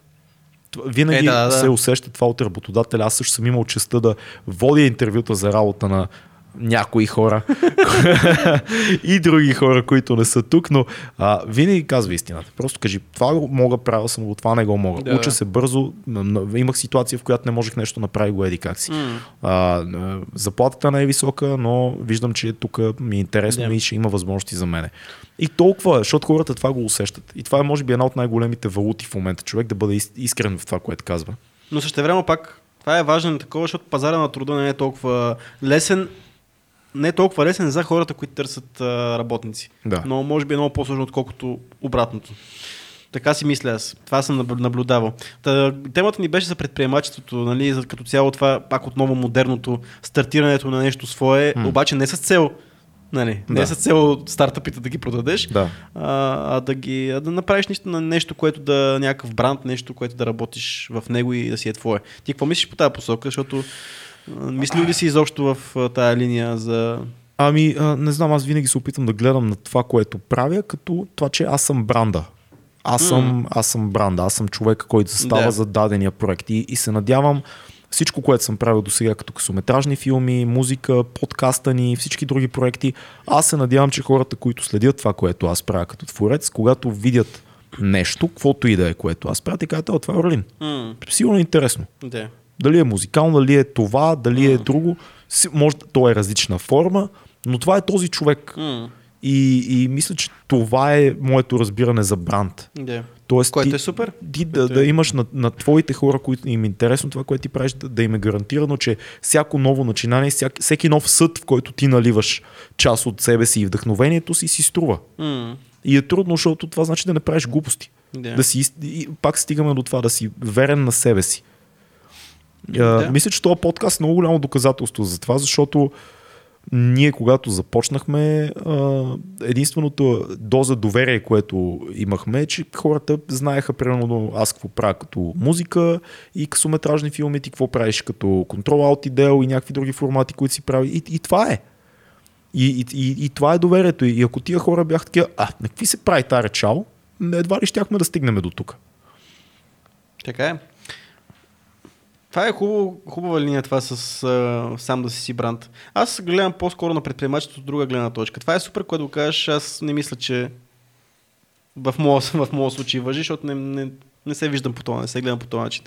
За мен е това, което би давало нещо като предприемачеството, е нещо, това, което ти казах, като човек с много интереси като мене, да занимава с различни неща, които да, да може да ги прави, Същевременно да му досят някакъв доход, същевременно да ги прави колкото иска. В смисъл да, да успява по някакъв начин да пуска и да делегира. Mm. И това е единствения начин да се занимавам всички тия неща, които искам да правя, е това. Много е трудно. А, не съм сигурен дали ще успея изобщо, но това е моята някаква такава, някаква моя цел и не съм, изобщо не съм от хората, които минал съм през много такива етапи. Аз а, от а, 20 25 годишен се, по някакъв начин работа в тази посока за създаване на нещо свое. А, така че, но не е било някаква самоцел, за да имам нещо мое, за да работя за себе си, както го говорих в тази да. начало. Просто а, имал съм подбуди някакви вътрешни и съм искал да го правя. А, но идеята е, че пак това е, защото е много модерно. Аз това искам да го кажа. Много е модерно в момента, както си говорихме, да си да стартъпите, сега в момента е много модерно да си правиш е, и собствен е бизнес. подвеждащо, това е опасното. Да, подвеждащо, защото много хора, включително и аз като съм бил, по, а, мисля, даже доскоро, мисля, толкова много неща има, които вие не знаете и то са и, и то произлиза не само от това, че не знаете, ми се произлиза от българското законодателство, защото Да. ако в една сега ще излъжа коя страна, ако не, нямаш еди колко си приход, нямаш, не плащаш данъци, тук Холандия. Холандия. 10 000 евро, ако Да. си под 10 000 евро, не плащаш данъци. Което е супер, защото ти имаш, имаш А възможност да това го рискуваш. научих от подкаста на Стане Никола, между другото. Да, между другото, много а, яко е. Импакт подкаста, там го чух това нещо, Никола го беше казал. Да. И ми направи много силно впечатление. А тук отиваш на счетоводни разходи, отиваш на данък печалба, отиваш на а, данък дивиденти, Корпоративен отиваш данък, корпоративен знам данък, отиваш си. като отиваш по ДДС, отиваш на още 20% отгоре. Виж филката как върти глава и той, и той има фирма. Всички имат Да. фирми. Само аз не имам фирма. Ама аз съм нямаш. фирма. Аз съм ходеща фирма. Да.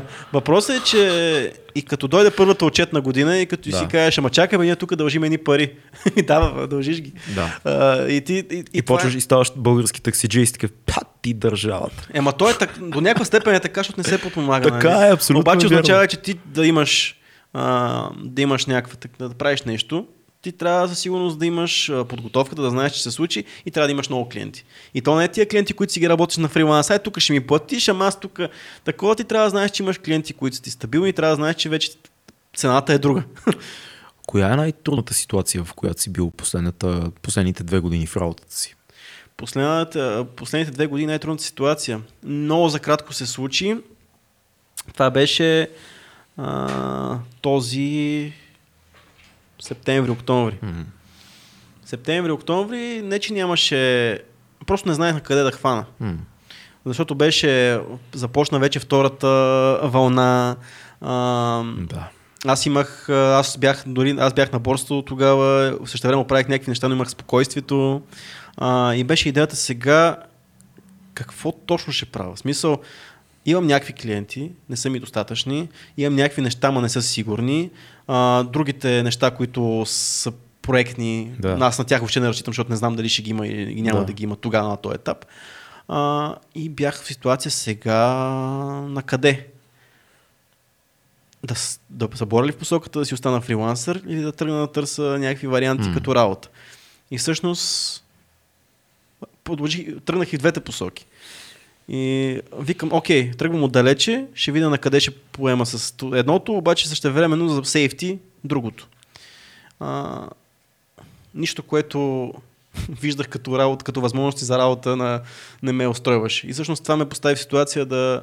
Е, това е пак, опира, опира ситуацията от това, какво правим сега в момента. И тогава някак си идват решенията, сега, не идват звише, ама идват по някакъв начин и да. работиш в тази посока и също време нещата много бързо се много бързо се разрешиха, но имаше моменти, в които ми беше много тегаво. Някак, в смисъл тегаво ми беше не, че не съм имал пари, не, че ми е било тегаво финансово, но нямам спокойствие за следващите. Не знам какво ще е след 3 месеца. Е, това е най-големия филм на фриланса. Да. Липсата на дългосрочно спокойствие, защото ти дори да имаш за следващите 3 месеца, ти няма за следващите 6. да.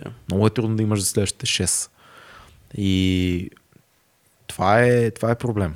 Това е малко проблем, но предполагам, че всеки, който е в, тая, в този пазар, се бори по свой начин с това. Би ли се върнал някога пак на а, редовна работа? М- няма да кажа не, Мгм. защото не знаеш какво може да се случи, Мгм. но със сигурност няма да имам желанието да се върна някога на редовна работа. Мисля, това съм сигурен. Не искам да... Знам, че не искам да го правя. А, в моя случай, в, по-скоро бих казал не със сигурност близкото бъдеще, М. но ако някъде съществува вариант, в който редовната работа е толкова творческа и зареждаща за Да. мен, колкото и всичко, което прави и е в една линия с него, аз не бих му викал дори редовна работа. Просто би го наричал работа на заплата. Да. Еми да, пак говорим си А, за тия контрактори, това е много готино. Да, да. Защото това, между другото, аз съм го научил това с тази схема за работа, примерно от Антон, който дълги години той за него, и, той много пъти ми е казал, че това за него е най-удобната система. Защото имаш сигурен, не, нямаш дохода, който ти е необходим. Имаш 80% от него. Обаче много по-лесно да намериш 20% от дохода, смисъл като фрилансър, отколкото да търсиш 100% от дохода. А, така че това е постоянна работа. В смисъл, това е нещо, Да. което е, е постоянна работа, но ще времено не си на работно време, на трудов договор и така нататък. Това е супер вариант и това си е по някаква степен работа, защото аз в момента мога може да се каже, че работя на някакви места. В смисъл, Мгм. не съм тотално фрилансър, защото аз Да. работя на някакви места. А, но също време се чувствам като фрилансър. Да, разбирам те напълно. а, да, така Знаеш че... ли кой аспект пропускаме? Живеем в едно време, в което всички от нашето поколение много трудно може да кажем дали след 10 години и след 15 ще се занимаваме с същите тези неща, с които се занимаваме в момента. Да. Защото всичко се променя много бързо. И ние трябва винаги да учиме нови неща и да се напасваме по средата около нас. Как, как мислиш ти, според теб, дали първо след 10 години ние ще занимаваме с същите неща? Аз не. Защото а, аз никога не, не, не бих казал, че задължително съм окован към едно нещо. За щастие, а, това да си режисьор е много широко приложимо М, за много неща. точно Да така, може да е да. кинопредавания, подкасти, whatever. Той ще той е просто начин да поставиш дадено публично а, нещо. Дали е видео, дали е сценично, дали е такова. Това е много интересно за мен нещо. И винаги в тази сфера ме тегли, и винаги всичко, което занимаваме в тази сфера, но дали след 15 години а, не бих бил в проекти, които са някакъв нов формат, нещо, което е изцяло веб, нещо, което е, откъде я знам, съвсем различен а, тренд, съвсем различна дължина, формат, съвсем различни принципи. Не знам, много ми е трудно да кажа. Като хора като нас е много трудно да, се, да излезат от това, което са правили цял живот. Мисля, аз това го забелязвам. Много хора сменят професията си, но те, ги, а, те го сменят поради някаква подбуда пак отново финансова. Адски трудно е, когато си ангажирал толкова много време, усилия, пари, обучение и така нататък, mm. да смениш изцяло амплуато си. Смисъл, Но се налага такова е времето. но се налага такова времето, но ти като... Добре, ти, защото го кажеш сега други проекти, така нататък, обаче тотално забрави, че от тук нататък ти мога да работиш като с режисура, по каквато и да е форма, по които и е формати, не мога да правиш музика, защото най-вероятно ти се прави вече музика и, и, не, ти се, и не правиш и подкаст. Какво ще правиш? Ще вода панорама. ще се кандидатирам, ще се пусна. Добре, па- пак е в та... Бойко, Въпросът е, че- как се казваше, Василев ще бъде вече възрастен тогава. Ще търсят се някого. Гад, демец и Тиридис успя да вземе шоу, аз не няма да взема панорама. Да, въпросът е, че... Всички мои хора в БНТ. Орлин Милчев, точка. Че няма да си карам. Че е верно, че ни гледат много хора. Ще Но- получа луди хора от... Трудно е, трудно е, но въпросът е сега Не, то пак и също, аз не ти отговорих. То, това пак би Пак е било, същото, пак е също водене, да. нещо, не знам. Не знам, що се сещам за Спенс в този подкаст, но гледах едно интервю на Спенс. Спенс каза, какво като, какво като не правя музика? Той говореше в контекста, ако дойде някой Идрисло и му каже, направи еди какво си, и той не се кефи. Така, е, ми няма да го направи. Какво като не вземе ни пари? Ще гледам царевица, ако трябва, ще оцелея. Да, това между Спенснята, Мен това ме кефи като концепция. аз не знам дали бих могъл да гледам Е, това е царевица като, цеци. ама, е, като, Аз ще магар... направя шоу за царевица. като Маградич, дето кажеше, Ще когато... го снимаме с Фил. Помниш и Маградич, като, като го баннаха от всеки медии, по-скоро от BTV, като го И свалиха. отиде в интернет. Не, Колко това е беше, правил? аз ти говоря преди това А, още. още преди, още а, господарите да, там, да, да, да. като не му платиха едни неща, там като смениха собствениците, Е, както и да е. да. Е, тогава много се обясняваше, пак в тази посока вика. Мене аз пари, вика, ще ходя да снимам сватби, ако трябва, пак ще изкарвам пари. Нали? Въпросът е, че да, това е готина Но пак концепция. снима. Но пак снима, да. Пак снима. Аз лично, ти знаеш много вече, аз като цяло нямам никакъв проблем да се откажа от това, което правя, защото имам и други интереси. Мисля, мен би ми било и други. Аз, Какво, какво би правил ти? Какво би работил? Аз а, бих, бих работил шеф. не. аз... А... Само не ми давай това за фермата, защото ще се фърла е тук от... О, това ми е... Това ми е... Това ми е мечта, да. Здравейте, ге, коз, козе, стада и овце. Да, да, аз Кози. цяло това. Голямата ми мечта на мен е със сигурност е в, хранито, в, в хранително-вкусовата промишленост. А, идеята, която аз имам, в смисъл, тя не е, тя се работи по нея, така че не е останала, но същевременно това, което искам, искам и ресторант да отворя, но по никакъв начин да не съм вътре в него в, Кухнята. в кухнята, това със сигурност. А, но искам да завърта целият процес, смисъл да имам, да си имам, това като, между другото, Мишелин системата. Реално ти, за да имаш качествен ресторант, трябва да имаш Доставка. со- трябва да имаш сорснати продукти от най- най-много от там не знам си колко километра от района, Да. а най-хубаво да си ги сорсваш сам. Така че основ- основната част от това е да си завъртиш процеса, смисъл ако гледаш, ако имаш, ако ти е стейкхаус, да си гледаш кравите. Се, гледай как си го измислил хубаво. Ами да, аз ме, ме мечта да си имам от а, около 10 години мечта да си имам а, а, една фермичка с а, яки говеда, които са Аз само за месо. Наистина Мисъл, не знам какво бих правил, ако не правя тия неща, които обичам. Даже, знаеш ли, имал съм дни, в които, когато съм отивал на снимки, ми е било много тежко и съм бил депресиран, че трябва да снимам някакъв идиотски проект. Има такива моменти, които съм си казвал, не, край, трябва да приключа с това. Вече измъчвам се, много е тежко. Режисурата е много тежка работа. Да. Физически, психически ужасно е. А, и съм си казал, е, какво друго ще правя, бе? Аз нямам какво друго да правя. Да. Мисля, аз тия неща, дето ги мога, наистина да кажа, мога ги, имам някакъв скил в тях, М. са тия трите неща.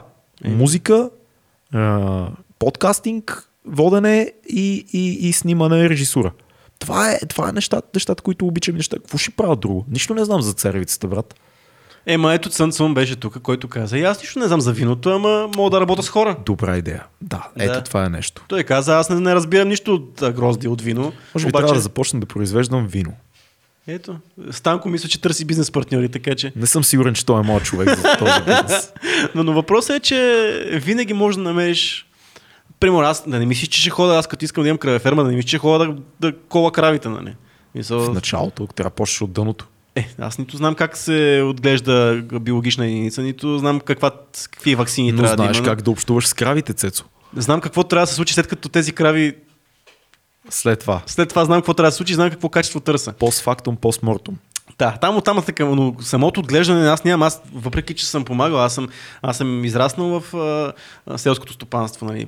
Събирал съм сено, фърлил съм бали, а, хранил съм кокошки, няма проблеми. Обаче сега не ми е това. Нали. Не ме е кефи да... Оф, не знам, много е странен въпрос с дълголетието, защото наистина съвсем сериозно казано, имам чувство, че средата се променя много бързо и е много динамична. И това, което всички казват, това клише, как нашето поколение и следващо, и това преди нас, а, и след нас са това, което трябва постоянно да трупа нови знания.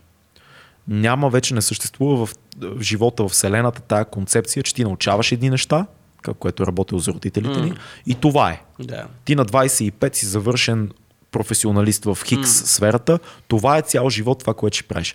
Ние трябва да сменяме постоянно, да опитваме, да рискуваме, а, ти си Ема, напълно е- прав в края на кращата. Всеки бизнес може да го сведеш до общуване с хора. М. Това е в, в основата си. И до дисциплина. Това, което Джоко Уилинг казва.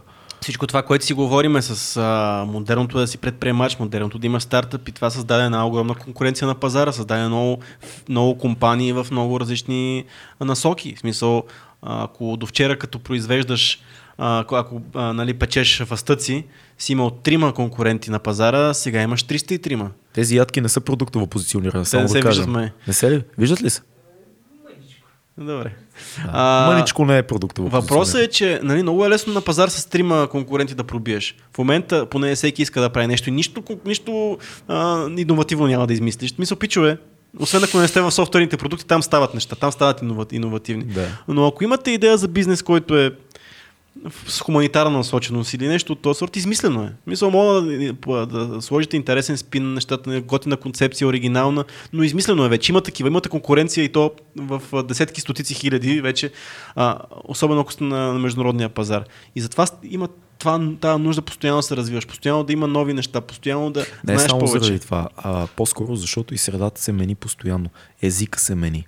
А, концепциите за това какво е съдържание, изобщо какво е продукт, Да. това се сменя постоянно. М. Неща, които в момента приемаме като даденост, които наричаме продукти, нематериални неща, а, виртуални неща, а, платформи като Patreon а, и, и това, което ние правим и още много други, това е услуга, границата между услуга и продукт се размива толкова бързо, Факт. и това, което е необходимо, особено с цялото, ако погледнеш механизирането на а, големите компании, навлизането на роботи в производството и така нататък, все по-ценно и по-ценно става ти да се преквалифицираш в някаква специалност, която ти позволява да, да общуваш на по-високо ниво с хора.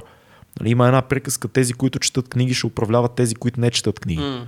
Това е много соц звучи, много клиширано, но все повече и повече умението ти да водиш с друг човек разговор става по-ценно от това какво можеш да произведеш. Да. Защото производството в един момент ще е патърни, които всичко може да направим.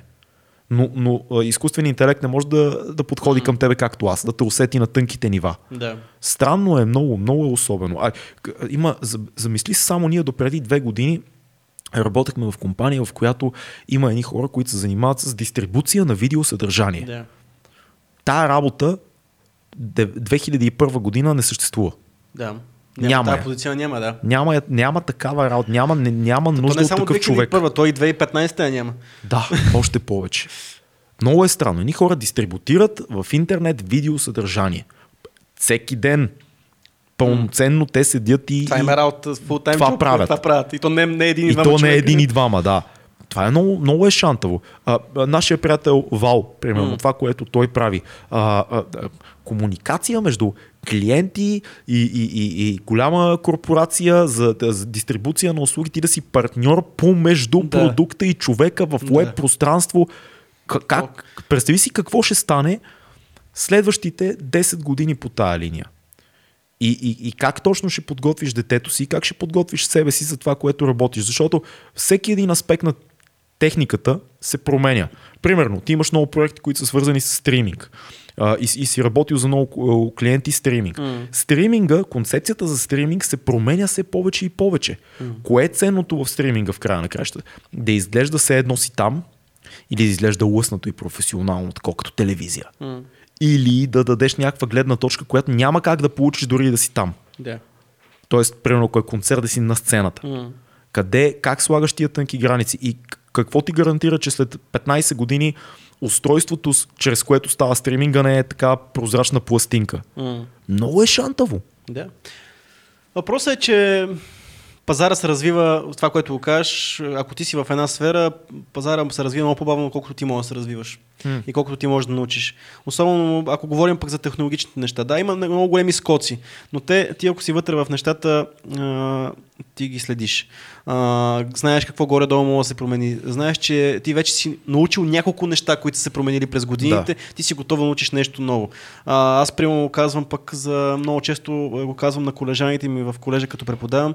Не го мислете софтуера. Смисъл, не, няма да дойда тук да ви науча софтуер. Научете концепциите, софтуера се учи за а, две седмици. И само се замисли колко бързо се сменя софтуер Да. и се апдейтва. Точно така. Да, то, това между другото пък е Помниш скандално. ли като сме учили информатика в училище? Все едно е било в, дру... в средновековието. Не, не, аз си спомням, извинявай, аз, аз си спомням, като съм започнал да монтирам с премиер, ако отворя премиера, който съм монтирал тогава, няма да мога да се оправя. Пък Да. Тогава, ако съм отворил сегашните версии, Ще просто си скандал. космоса, да. Но ето, това ни подготвя. И ти, ако си вътре в тренда, утре, ако те си наложи да режисираш нещо, някакво иновативно предаване, mm. то това иновативно предаване няма да е скочило от а, 0 до 100 за... То стъпва на то предишни стъпва на предишни Да. а, и реално ти ще знаеш концепциите и ти ще се нало- наложи да научиш малко нещо. Истината О, е- обаче пак тук го има момента с това да продължаваш да се учиш. Тоест, ти, Е, ако, да, да. ако си да кажем един да режисьор от БНТ на 50 години, който концепцията за предаването му е еди какво си, Да. и аз дойда при теб и ти кажа, пич, аз съм продуцент на 25, имам искам да направим еди какво си, като еди какво си. И ти- не знаеш референциите за какво говоря. Ти не можеш да. Ти ще ми кажеш, това са пълни глупости. Аз ще дам точно Има ли, сме, пример. има ли сме реални такива Да, да, да. ситуации? Ще С дам Фил сме имали пример. с продуцент, на който казваме, това е старо, това не работи, трябва да изглежда така и така и така. Това, къде го видяхте? Да. Каме, ма да отворете великия YouTube. Аз съм, а, сега ще, ще дам много далече пример. Това е, да.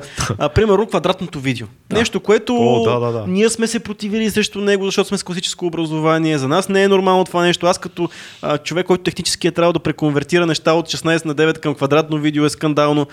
Но факт е, че в момента видеята в социалните мрежи, в Facebook, говориме, а, са квадратни. Нещо, което не беше виждано до преди 3 години, 4. Проклети да са. Да, никой не. Да, ужасно е, неозарно нещо е. Обаче, Фейсбук. обаче, ако работиш в а, компания за създаване на видео съдържание за, за, за Facebook, ти не можеш да отречеш квадратното видео.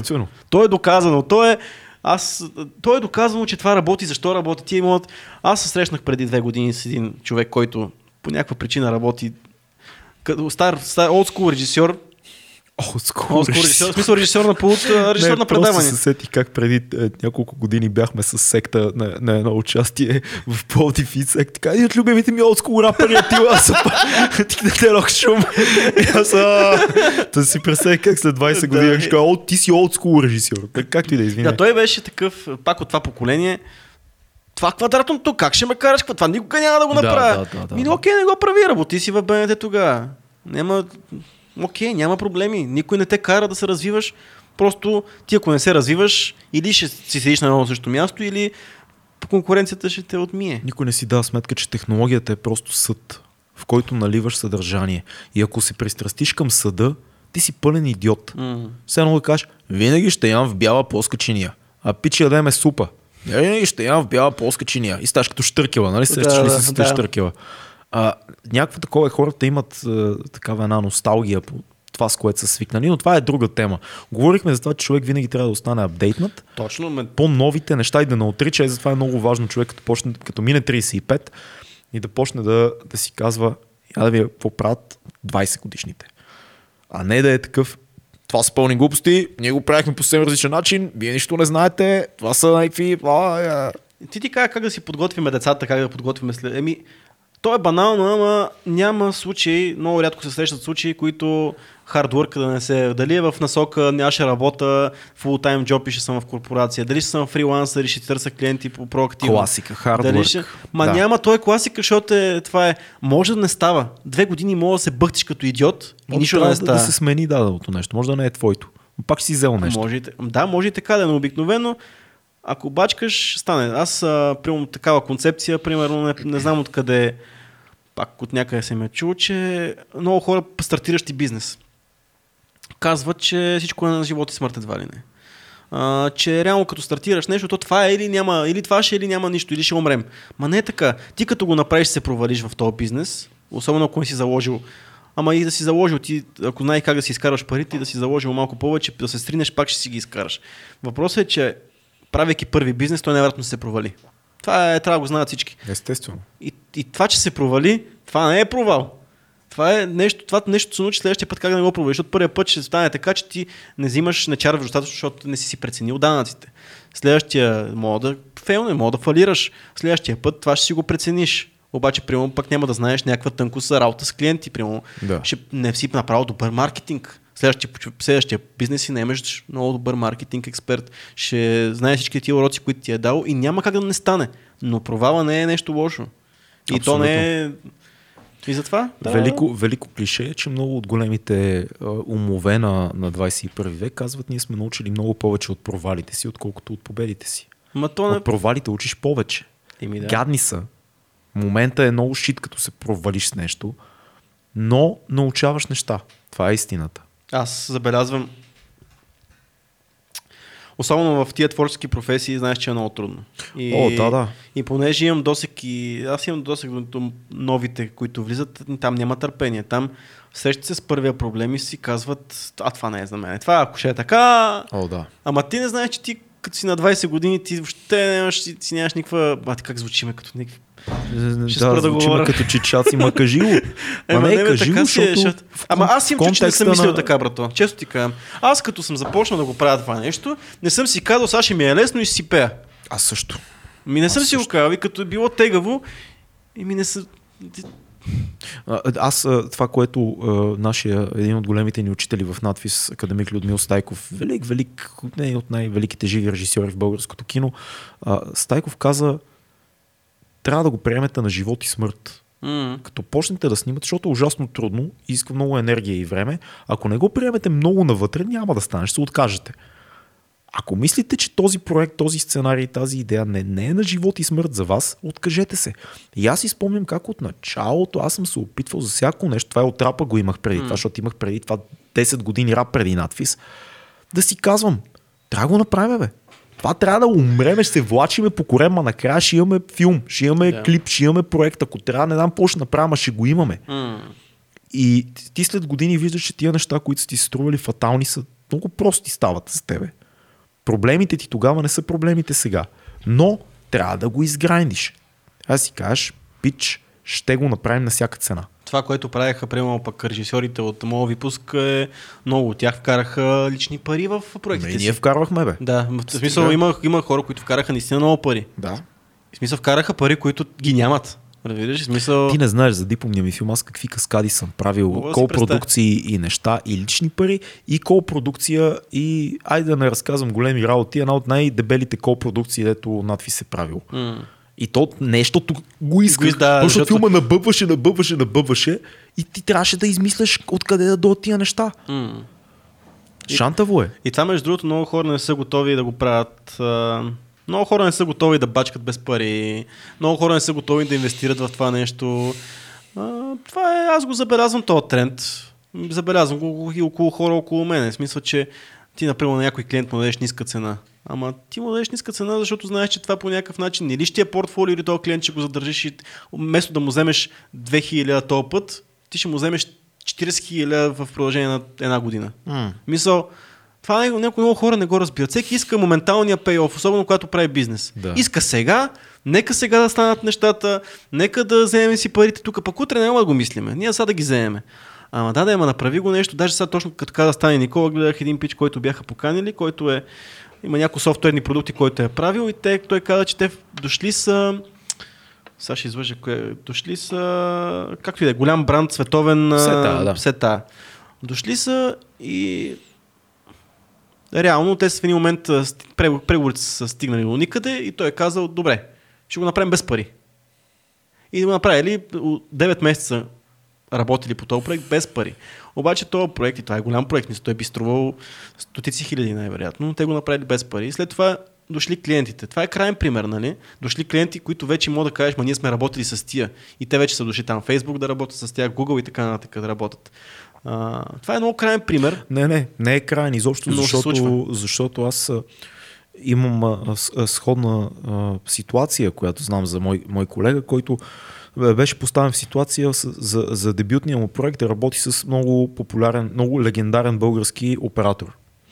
И а, това е един грайнд, който беше много сложен, защото даденият човек не е, не е лесен човек. Но, ако ти изграйндиш филм с този човек, няма оператор в България, който след това ти каже няма да снимам с теб. Да, така е. Ти си, ти си стартирал с най-големия М. възможен. Така е. Отново, не, тук давам Не е примера, удобно. за да покажа, че не става Не е дума винаги за финанси, а за някакъв грайнд, който ти трябва да издържиш. Тук даже в конкретния случай е удобство, защото знаейки, че може да работа с такъв човек може да ти донесе, ти не можеш да не си готов дори да, да, да е страх да работиш с такъв с, човек. конкретния човек риска е голям а, за, то, за този мой приятел, защото той по някакъв начин, този човек е много а, Да. а, авторитарен. М. И е трудно за млади режисьори да работят така. Но истината е, че ако ти успееш да се разбереш и намериш пътя, след това за тебе много трудно ще има колеги, които да кажат няма да снимам с него, Да, защото значи се преборил с великан. Да, това е. Пак, някои хора не са готови обаче на тия неудобства. Дали Да. ще са финансови, дали ще са. Винаги има чисто... неудобства. Да. За всичко. Но и, и, и, трябва да приемат нещо, сега говорим за работа. Работата е неудобство. Затова ни плащат. Затова искаш пари, защото е неудобство. Нали, всеки иска да си седи вкъщи и да си чете книжка и да Не, му е не иска приятно. това. Има хора, де това искат. Искат да си седят вкъщи и си четат книжка. И в един момент си кажеш, е, аз ще направя това и ще изкарам пари. И после почваш да осъзнаваш неудобствата по пътя. Си кажеш, а, няма да е толкова яко. А, е, трябва да стана ра. А, е, трябва да се видя с тия. А, трябва да отида от там. А, ще ми звъне това. А, трябва да помисля това. А, трябва да измисля как да го напиша. А, трябва да... И в един момент затъваш, затъваш, затъваш на удобства и после си кажеш, чакай бе, нали е работа. Да. Нормално е да не е такова. Хоп, магия и става. Добре, обаче, тук е много хубаво сега. То, та, то, та тема май ще стане много дълга, като гледам. Как се разприказвахме. След малко трябва да се обада по телефона до Испания, само да ти кажа. Звъни бе, Имам има. разговор, чак да звъна във Валенсия по работа. Не са ме търсили още. Добре, давай. Добре, а, но ето тук е важно нещо, което пък и ние сме пренебрегвали, много хора пренебрегват, а, че за да има работа, трябва да има и почивка. Прекрасно. Трябва да има и почивка. Трябва да има почивка. Аз съм за почивката. Да, е, типа точно е, не, не, не, че съм се карал много Почивам по неконвенционални начини. Така е факт. Да. По странни начин ни почиваш, но а, истината е, че колкото и нали, те, много, ами аз е, имам бърнаут и не мога повече. да, бърнаут стана е, много популярен. Да, да, да. Истината е, че бърнаути съществуват, но не е това, което си мислите, пичове, сте работили една седмица под а, 10 часа. Това не е бърнаут. Това не е бърнаут. То, от този бърнаут се излиза много лесно. То е бърнаут, че се наспите една вечер и вече сте окей. Няма никакъв проблем. Въпросът е, че наистина има бърнаут и това е от хора, които са работили в продължение на година. година. Да, минимум. Година под много... Всеки ден не спиш, бачкаш, натискаш. И един напрежение отгоре. Бъгваш и виси някаква голяма сума пари обикновено или залог, който имаш. Винаги има напрежение. Значи ти няма да се граниш толкова много, Да. ако няма някакъв залог. Дали ще е... Това Най-вече е, са пари. Това е бърнаут. Това е бърнаут, пичове.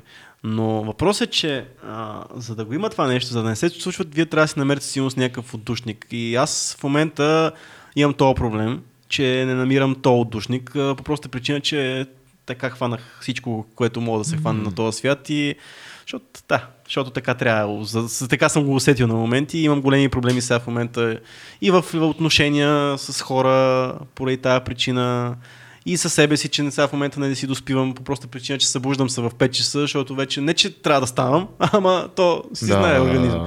И очаквам всеки момент нещо да се случи леко така, леко да се разстроят нещата в моя организъм. Ами, моя, моя съвет, това, което аз правя и работи за мен, е, че от един проект си почивам с друг проект. Да, еми, да, и ма, това е нещото, което на мен ми помага. Някак си а, днес имах доста дълъг работен ден М. по един проект. В момента сега, като това ни е втория епизод, който снимаме Да. днес, аз си почивам много добре, въпреки че пак работим, мислим интензивно е, говориме си някакви неща, тук снимаме се и така нататък. Но това за мен е супер. Сега, ако правя това, примерно 12 часа днес, ако имаме 6 подкаста, ако запишеме с тебе, ще имам нужда а, да сменя много бързо с, с другия проект или с музика или с нещо друго. Но а, разнообразието за мен, ума си почива от разнообразие. Ема да, ама интензитета е същия.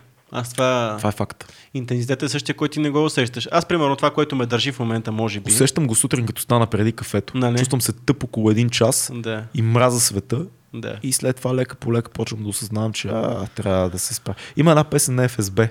Няма как. Да. Знаеш колко често я пускам сутрин напоследък? няма как, няма. Я, т- т- Няма как, няма тан тана. Като почне да ни подсеща така телевизора. А, а, това, което ме държи, може би, аз имах, се обада до... аз имах много прекрасно, да. Да, да пуснем някоя песен до Испания. Да, да пуснем. Абсурд беше това, нали? Да, Цеци, ти знаеш рап, верно най-чалгарските, ама и ти ги знаеш. Шегувам се, абсурд да си чалгари, намер спойте, обичам абсурд. Знам на Изус два албума от, а, може и три да знам даже. Така е това, което ме държи, може би, че имах много приятна почивка цялото лято. В смисъл, цялото, Да. може би около 3 месеца ми беше най-якото лято, където бях 6 пъти на море и 5 пъти. 50 Ама аз пъти ето на е, това не го мога. Ти, ти си ненормален. О, Аз не аз мога мога. толкова дълго време да Аз бъда обичам в... да почивам, аз обичам. почивка. Значи аз не обичам да почивам, аз не обичам да отида някъде да кисна в спа, примерно. Това ми е отвратително. Но обичам, а, обичам да отида, примерно, като ходя на море. Аз вече не, не искам да ходя на море, аз ходя на палатки. Ама не мога толкова дълго. Не е въпроса къде е. Ама имаш какво да правиш. Две седмици да хода на палатка ще поудея. Ама имаш какво да правиш. А какво ще правиш? Ще събираш дърва, ще гледаш морето, ще се къпеш, ще оправиш палатката, ще правиш скара. Колко пъти е едно и също? Еми, не, аз не хода за две, аз, аз хода за по 3-4 не е ли документален филм за серия, но биец не ми звъни? Не, да. Или примерно направя някъде. Защото, примерно, това, най- което си почивам най-много е, както се направиха между това коме мине, въпреки че беше толкова тегаво, е най-яката ми почивка психологическа, която мога да имам някога. Което, между другото, Камен не го направи. Камен постоянно беше в психическо, нали, смисъл, мислеше за някакви проекти. Аз тотално, той не можеше да спи, аз лягах, заспивах и се събуждах сутринта. Това ми беше през цялото. Ма лягах, Да. кажа, лягам, те постоянно се базикаха с мен, защото, примерно, камен постоянно някакви неща са му в главата, пък гената не можеше да спи заради мръсните, защото не си спи вкъщи, може да са мръсни чершафите, има такива хора, да. Има, да. Докато аз спивах, просто слагах глава на възглавницата, заспивах и сутринта се събуждах, какво става, пичо, е, няма ли от- Е. И-. Защото не мислиш за нищо друго, в смисъл, че имаш някаква цел. И тази активна почивка ме кефи, може би това ме държи и се надявам това лято по някакъв начин нещо да се случи и да успея да Мо- направя един месец поне някакви Моето неща. коме ми не предстои сега на пролет. Ма е по друга форма. Ема това е друго. Друг, ма пак е коме ми, не по- по-различно коме ми, не. По-различно. Пак е катерене. А, С препятствия. Така е, да. Да. Искаш да се приключваме, ли, защото трябва да до Испания. Не бе, давай бе, спокойно. Аз мен, е, последното нещо, което може би би ми било много интересно да направим е така за фън, а, да минем през през а, да си направим биографията, такова портфолиото, ама такова с най... Сещам се. Да, такова Разбрах. да почнем от а, работа, първата Така, работа, много на- така на кратки. На 18 работих в една бензиностанция. Ма това ли ти е първата работа? Не, може някакви други работи преди това, ама това е Аз първото помня сериозно, дето Да. след училище. Да. Не, чакай. Не, не, чакай, това е второто. Първото след училище беше а, баш след, малко след завършването на а, строежа на ремонта на 9 и 10 етаж на хотел Родина. Моят приятел Нино ми се обади и грайндихме. Аз изкарах точно седмица и половина. Ето, брат, какво да Беше кажеш? отвратително. Е, не, бе, брат. Беше най-тежката хамалогия, която можеш да се сетиш. На моя приятел Вики, Вики огледалото от Надежда му падна едно, един кашон с теракот за малко да му щупи крака. А, имахме един зъбчо, дето крадеше тел. Мед, медна тел крадеше. А, разделихме се, понеже аз и моят приятел Нино Римака от Шано Крил и Манагла Сленг бяхме двамата най-големи в нашата бригада се попаднахме в следната, следния конфликт. Аз ги карах да се кашираме и да си почиваме. Римака ги гърбеше привидно, да, да работиме привидно поне, да си даваме вид, че правиме някакви страшни неща. Ние бяхме една бригада, имаше едни момчета цигани, които бяха много по-опитни и по-здрави от нас, които вършиха много повече работа, те ни бяха конкуренция и имахме един Киро, който беше бригадир, който говореше ето така. Бате, как, Какво го, разказа, брат, направо не. Да, и, и това беше отвратително, ужасяващо. Чувствах се толкова смазан и претрепан на всичко отгоре, много пушихме, кирихме се да пушиме mm. там из хотела, което превръщаше физическия гърба в физически труд в още по-тежко Да. нещо. И един бърз спомен трябваше да изнесем пет момчета, Ма тинейджери, ние сме тинейджери. Аз на 18 бях, аз един бяхме най-големите в нашата група Да. и още едно момче Валю имаше. А, трябваше да изнесем от един камион а, мукет, който е за цялото, целият коридор там на, на хотела, което силно тежеше поне 200 кила на една пръчка и ние се, не знаем как да го фане, то е толкова тежко Да. и трябва да го изсечеш. И си на една рампа, дето ако тръгнеш страни и падаш от рампата. И ние се мъчиме непълнолетни идиоти. Ле, да не ме съдат от хотел Родина, че разказвам тази история, защото те сигурно това е било нелегално да ни наемат. Като се замичняват трудови договори, нямаш. А, Както и да е, хотел а, Еди кой Еди си. да.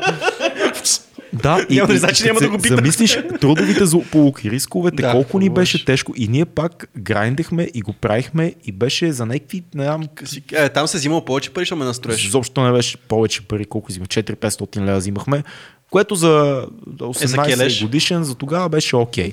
Но това беше ужасна работа. дай една твоя и аз ще дам пак моя. О, аз първата няма да кажам колко, на колко години съм бил, защото най-вероятно е нелегално. А, но първата ми работа всъщност е едно лято. Бачках на... Бачках на един басейн, продавах судолет. Което е скандална работа за е, и най-нежен човек. А, защото басейн.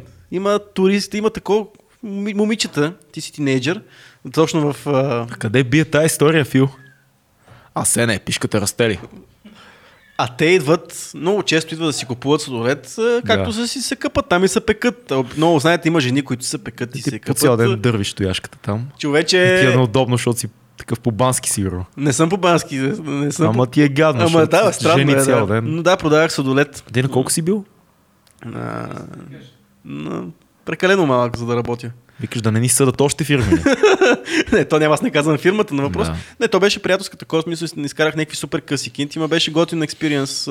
Очевидно, но да, продавах сладолет на басейн. А, След това по една година си починах от работа, от, защото аз работех лято всичките лета. И всъщност на 16 години започнах една работа, която между другото имах до 18 годишнината си. А, работих в производство, а, където правихме а, икони. О, Да. А, лепяхме на дървени, в смисъл, всякакви видове икони. А, но да, производство, занимавах се с други неща по, по-натам, в смисъл и с търговия съм се занимавал малко, нали, обикаляхме. Чакай сега, ча, е, скачаш. Аз съм наред сега. Не, въпрос е само, защото... в този период. Това, защото, е в един... защото от, от 16 Да. до 18 съм го работил това нещо. Даже съм занимавал там с поддръжка на камери и така нататък. Смисъл. Е, много... Аз на 16 съм работил някои неща, но не е окей да казвам за тях, защото са крайно незаконни били. Но това си беше, защото Бил съм ти в на- търговията, Ти на но- 16 вече мога да, ти на 16 вече мога да работиш. Други неща. търговия не съм бил. Да. А, но За 16 кратко. вече мога да работиш. Това не можеш да го работиш. Това не можеш да го работиш никога. Да. А, на 18 или 19, след училище, малко след строежа, започнах на една бензиностанция край Бояна, ОМВ Бояна, М. а, където а, работех не на бензина, а бях вътре на бара. Менех. Правех пици, а, такива сандвичи, а, баници, кафета. Да, да. Отвратително унизителна работа, защото си с едно елеченце. Да. И, и, и, и ужасно беше. Нощни смени, дневни смени, 200 и колко лея плащаха там, вече не си спомням. Отвратително, слугуваш, толкова много го намразих, толкова, толкова ужасно беше. В един момент просто, защото бях на 18, просто спрях да хода. Да. Е така без даже да обявя за, за уволнението ми. М. А, имах някакви кражби и ми бяха взели там, защото ядях сандвичи нелегално. В един момент просто почнах да ям сандвичи. Такова ужас. А, толкова беше, не знам, някак си а, представях си живота ми какъв бил, би бил, ако цял живот работя това. Да, да. Е, това е най... З- Зловещо. Аз- Имах едни цяла банда перничани бяха на, бензи... на бензина. Ти правиха страшни врътки.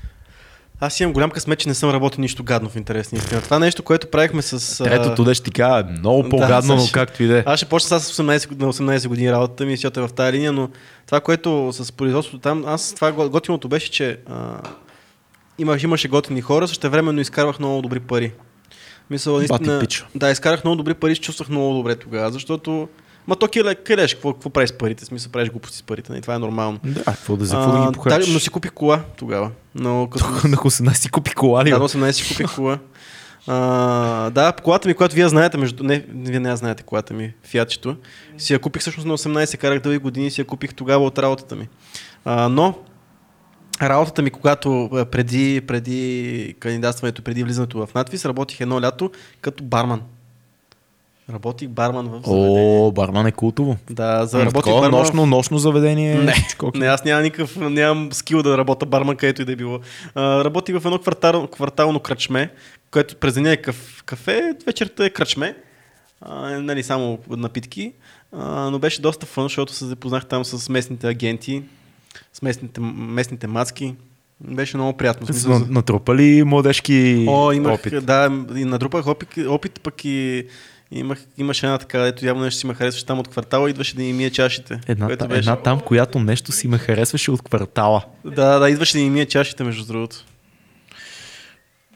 Да, аз му най-мразя да мия чашите. Това беше отвратително. В смисъл мога да сервирам, добър съм с хората, не, нямах проблем, обаче чашите да мия. И до ден днешен не знаеш, че не обичам да мия съдове и такива неща. Тази история взема странен Твист. Както се да. Да. да, това беше, да. е. Това работих радото преди надпис, работих в барман в квартално заведение. Така, 23. Фантастико. Склада на Фантастико. Буташ колички, значи в склада слагаш една количка, слагаш много голям куп алкохоли, безалкохолни храни и всичко, буташ го догоре и почваш да зареждаш. Звучи лесно, нали? Хамалогия, брат. По цял ден зареждаш. Заплата 270 лева.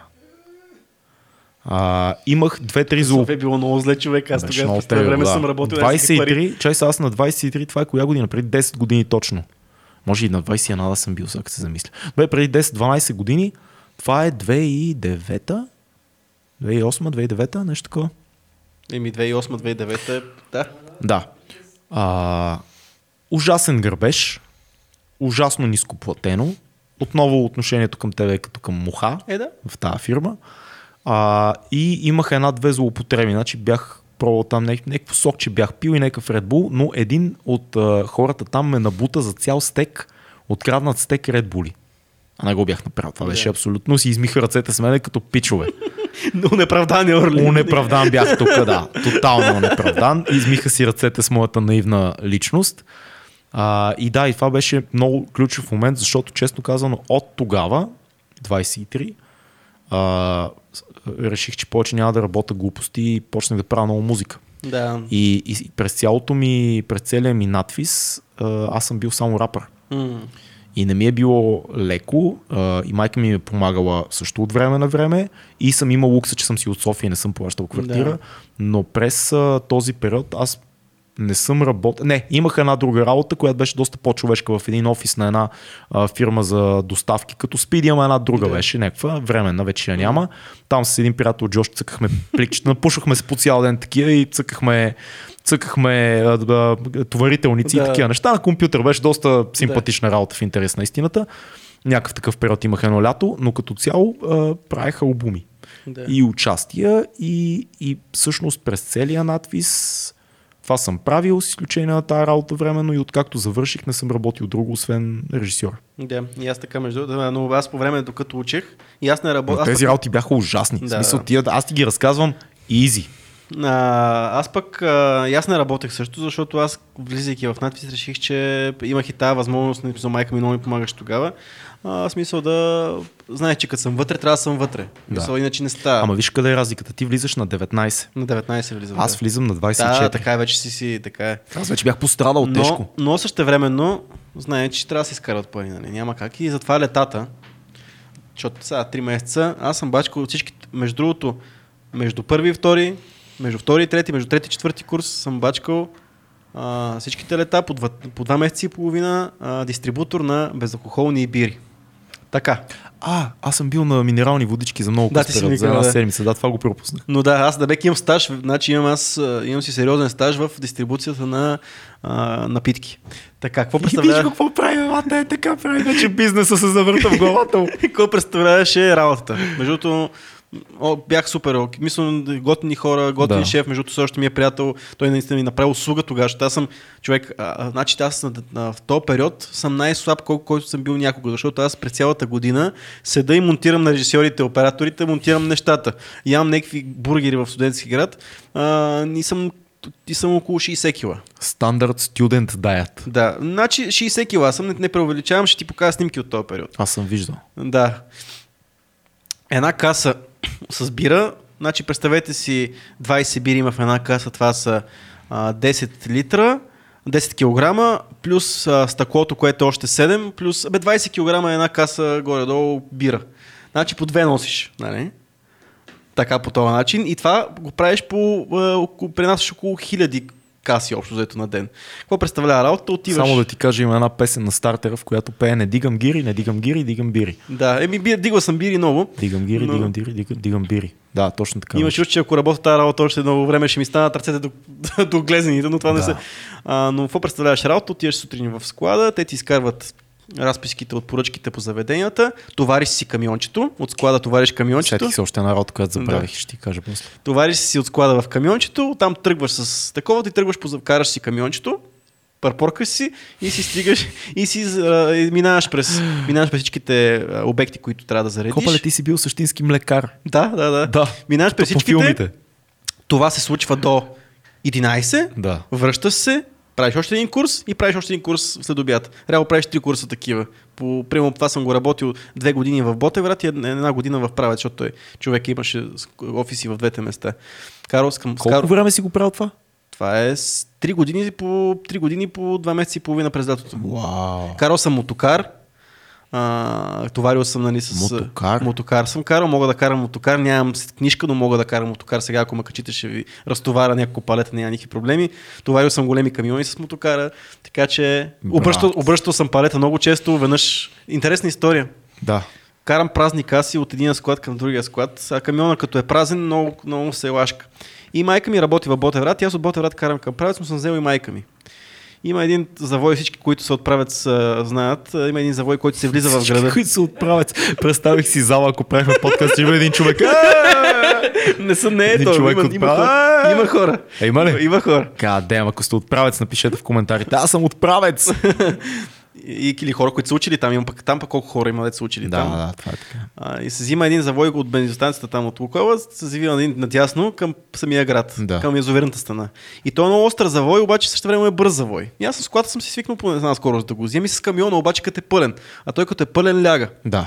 Обаче, като е празник касите, е лек камиона и той си подскача. Аз взимам завой и следващия момент виждам в огледалото как... Как сте па изпадат. той е, те са палета, разбираш. Направо веднъж, насам, веднъж насам и нека се отвориха от средата и направих мазало на пътя, човек. Това е главен път. Главен път, а той стана целия в стъкла.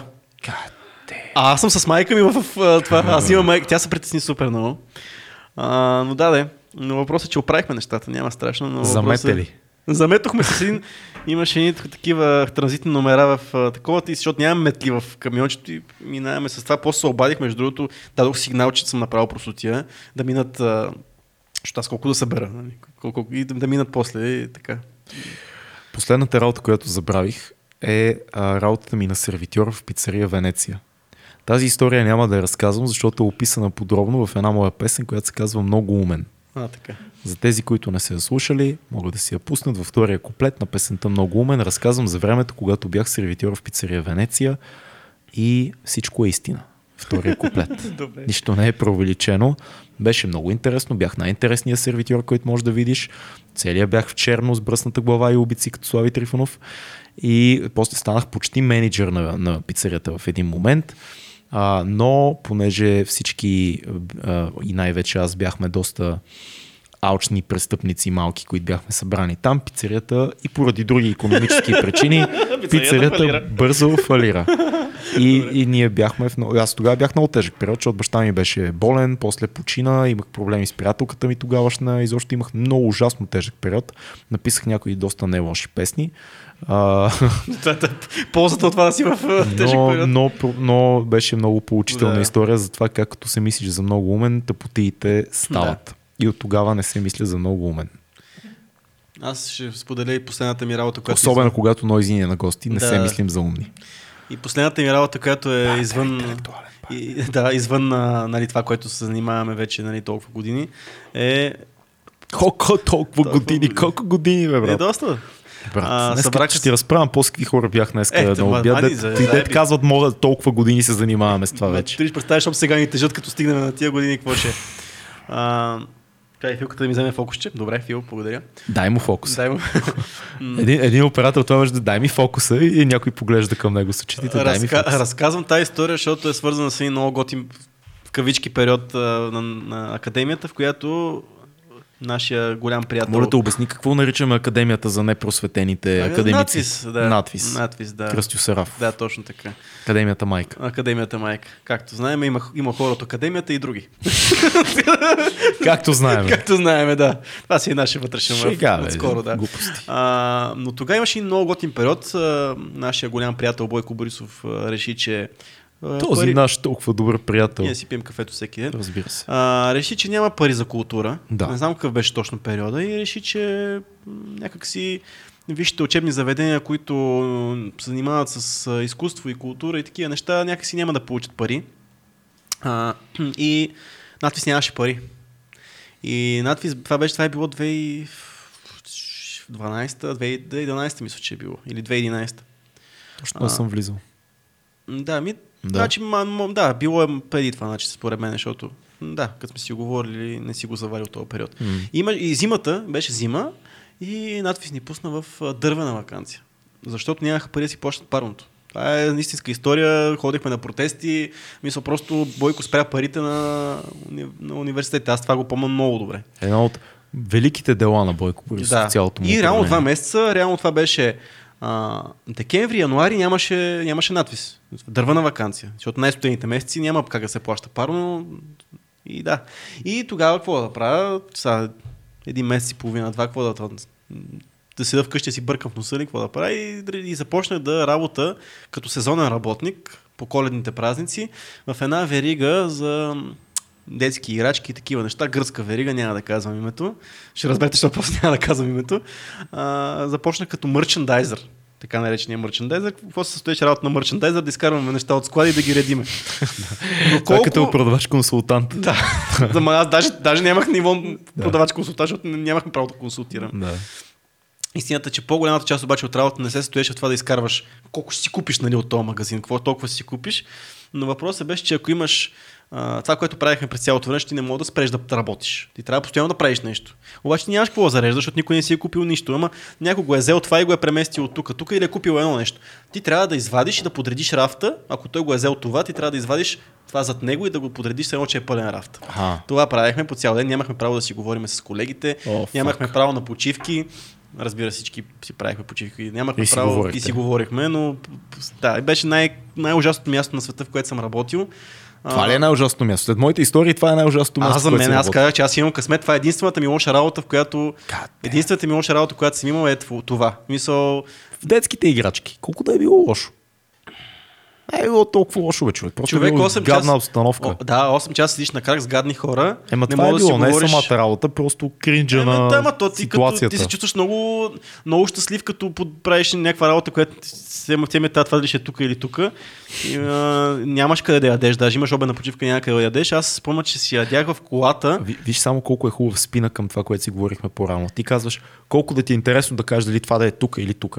Ние по-рано говорихме за офис работа Да. и, и софтуер и а, корпоративна работа, в която едни хора за много пари местят едни файлове от тук, тук. И за тях най-вероятно е горе-долу също, каквото за тебе е било с играчките, да. защото те казват, аз какво правя цяла, знаеш какво правя, местя това от тук и тук. И като го взема това, слагам това тук. Просто е виртуално Да, цялото да. нещо. Беше много тъжно, защото нямаше, нали, то, то е, намира се не в цивилизацията това място, точно конкретния магазин, в който бях.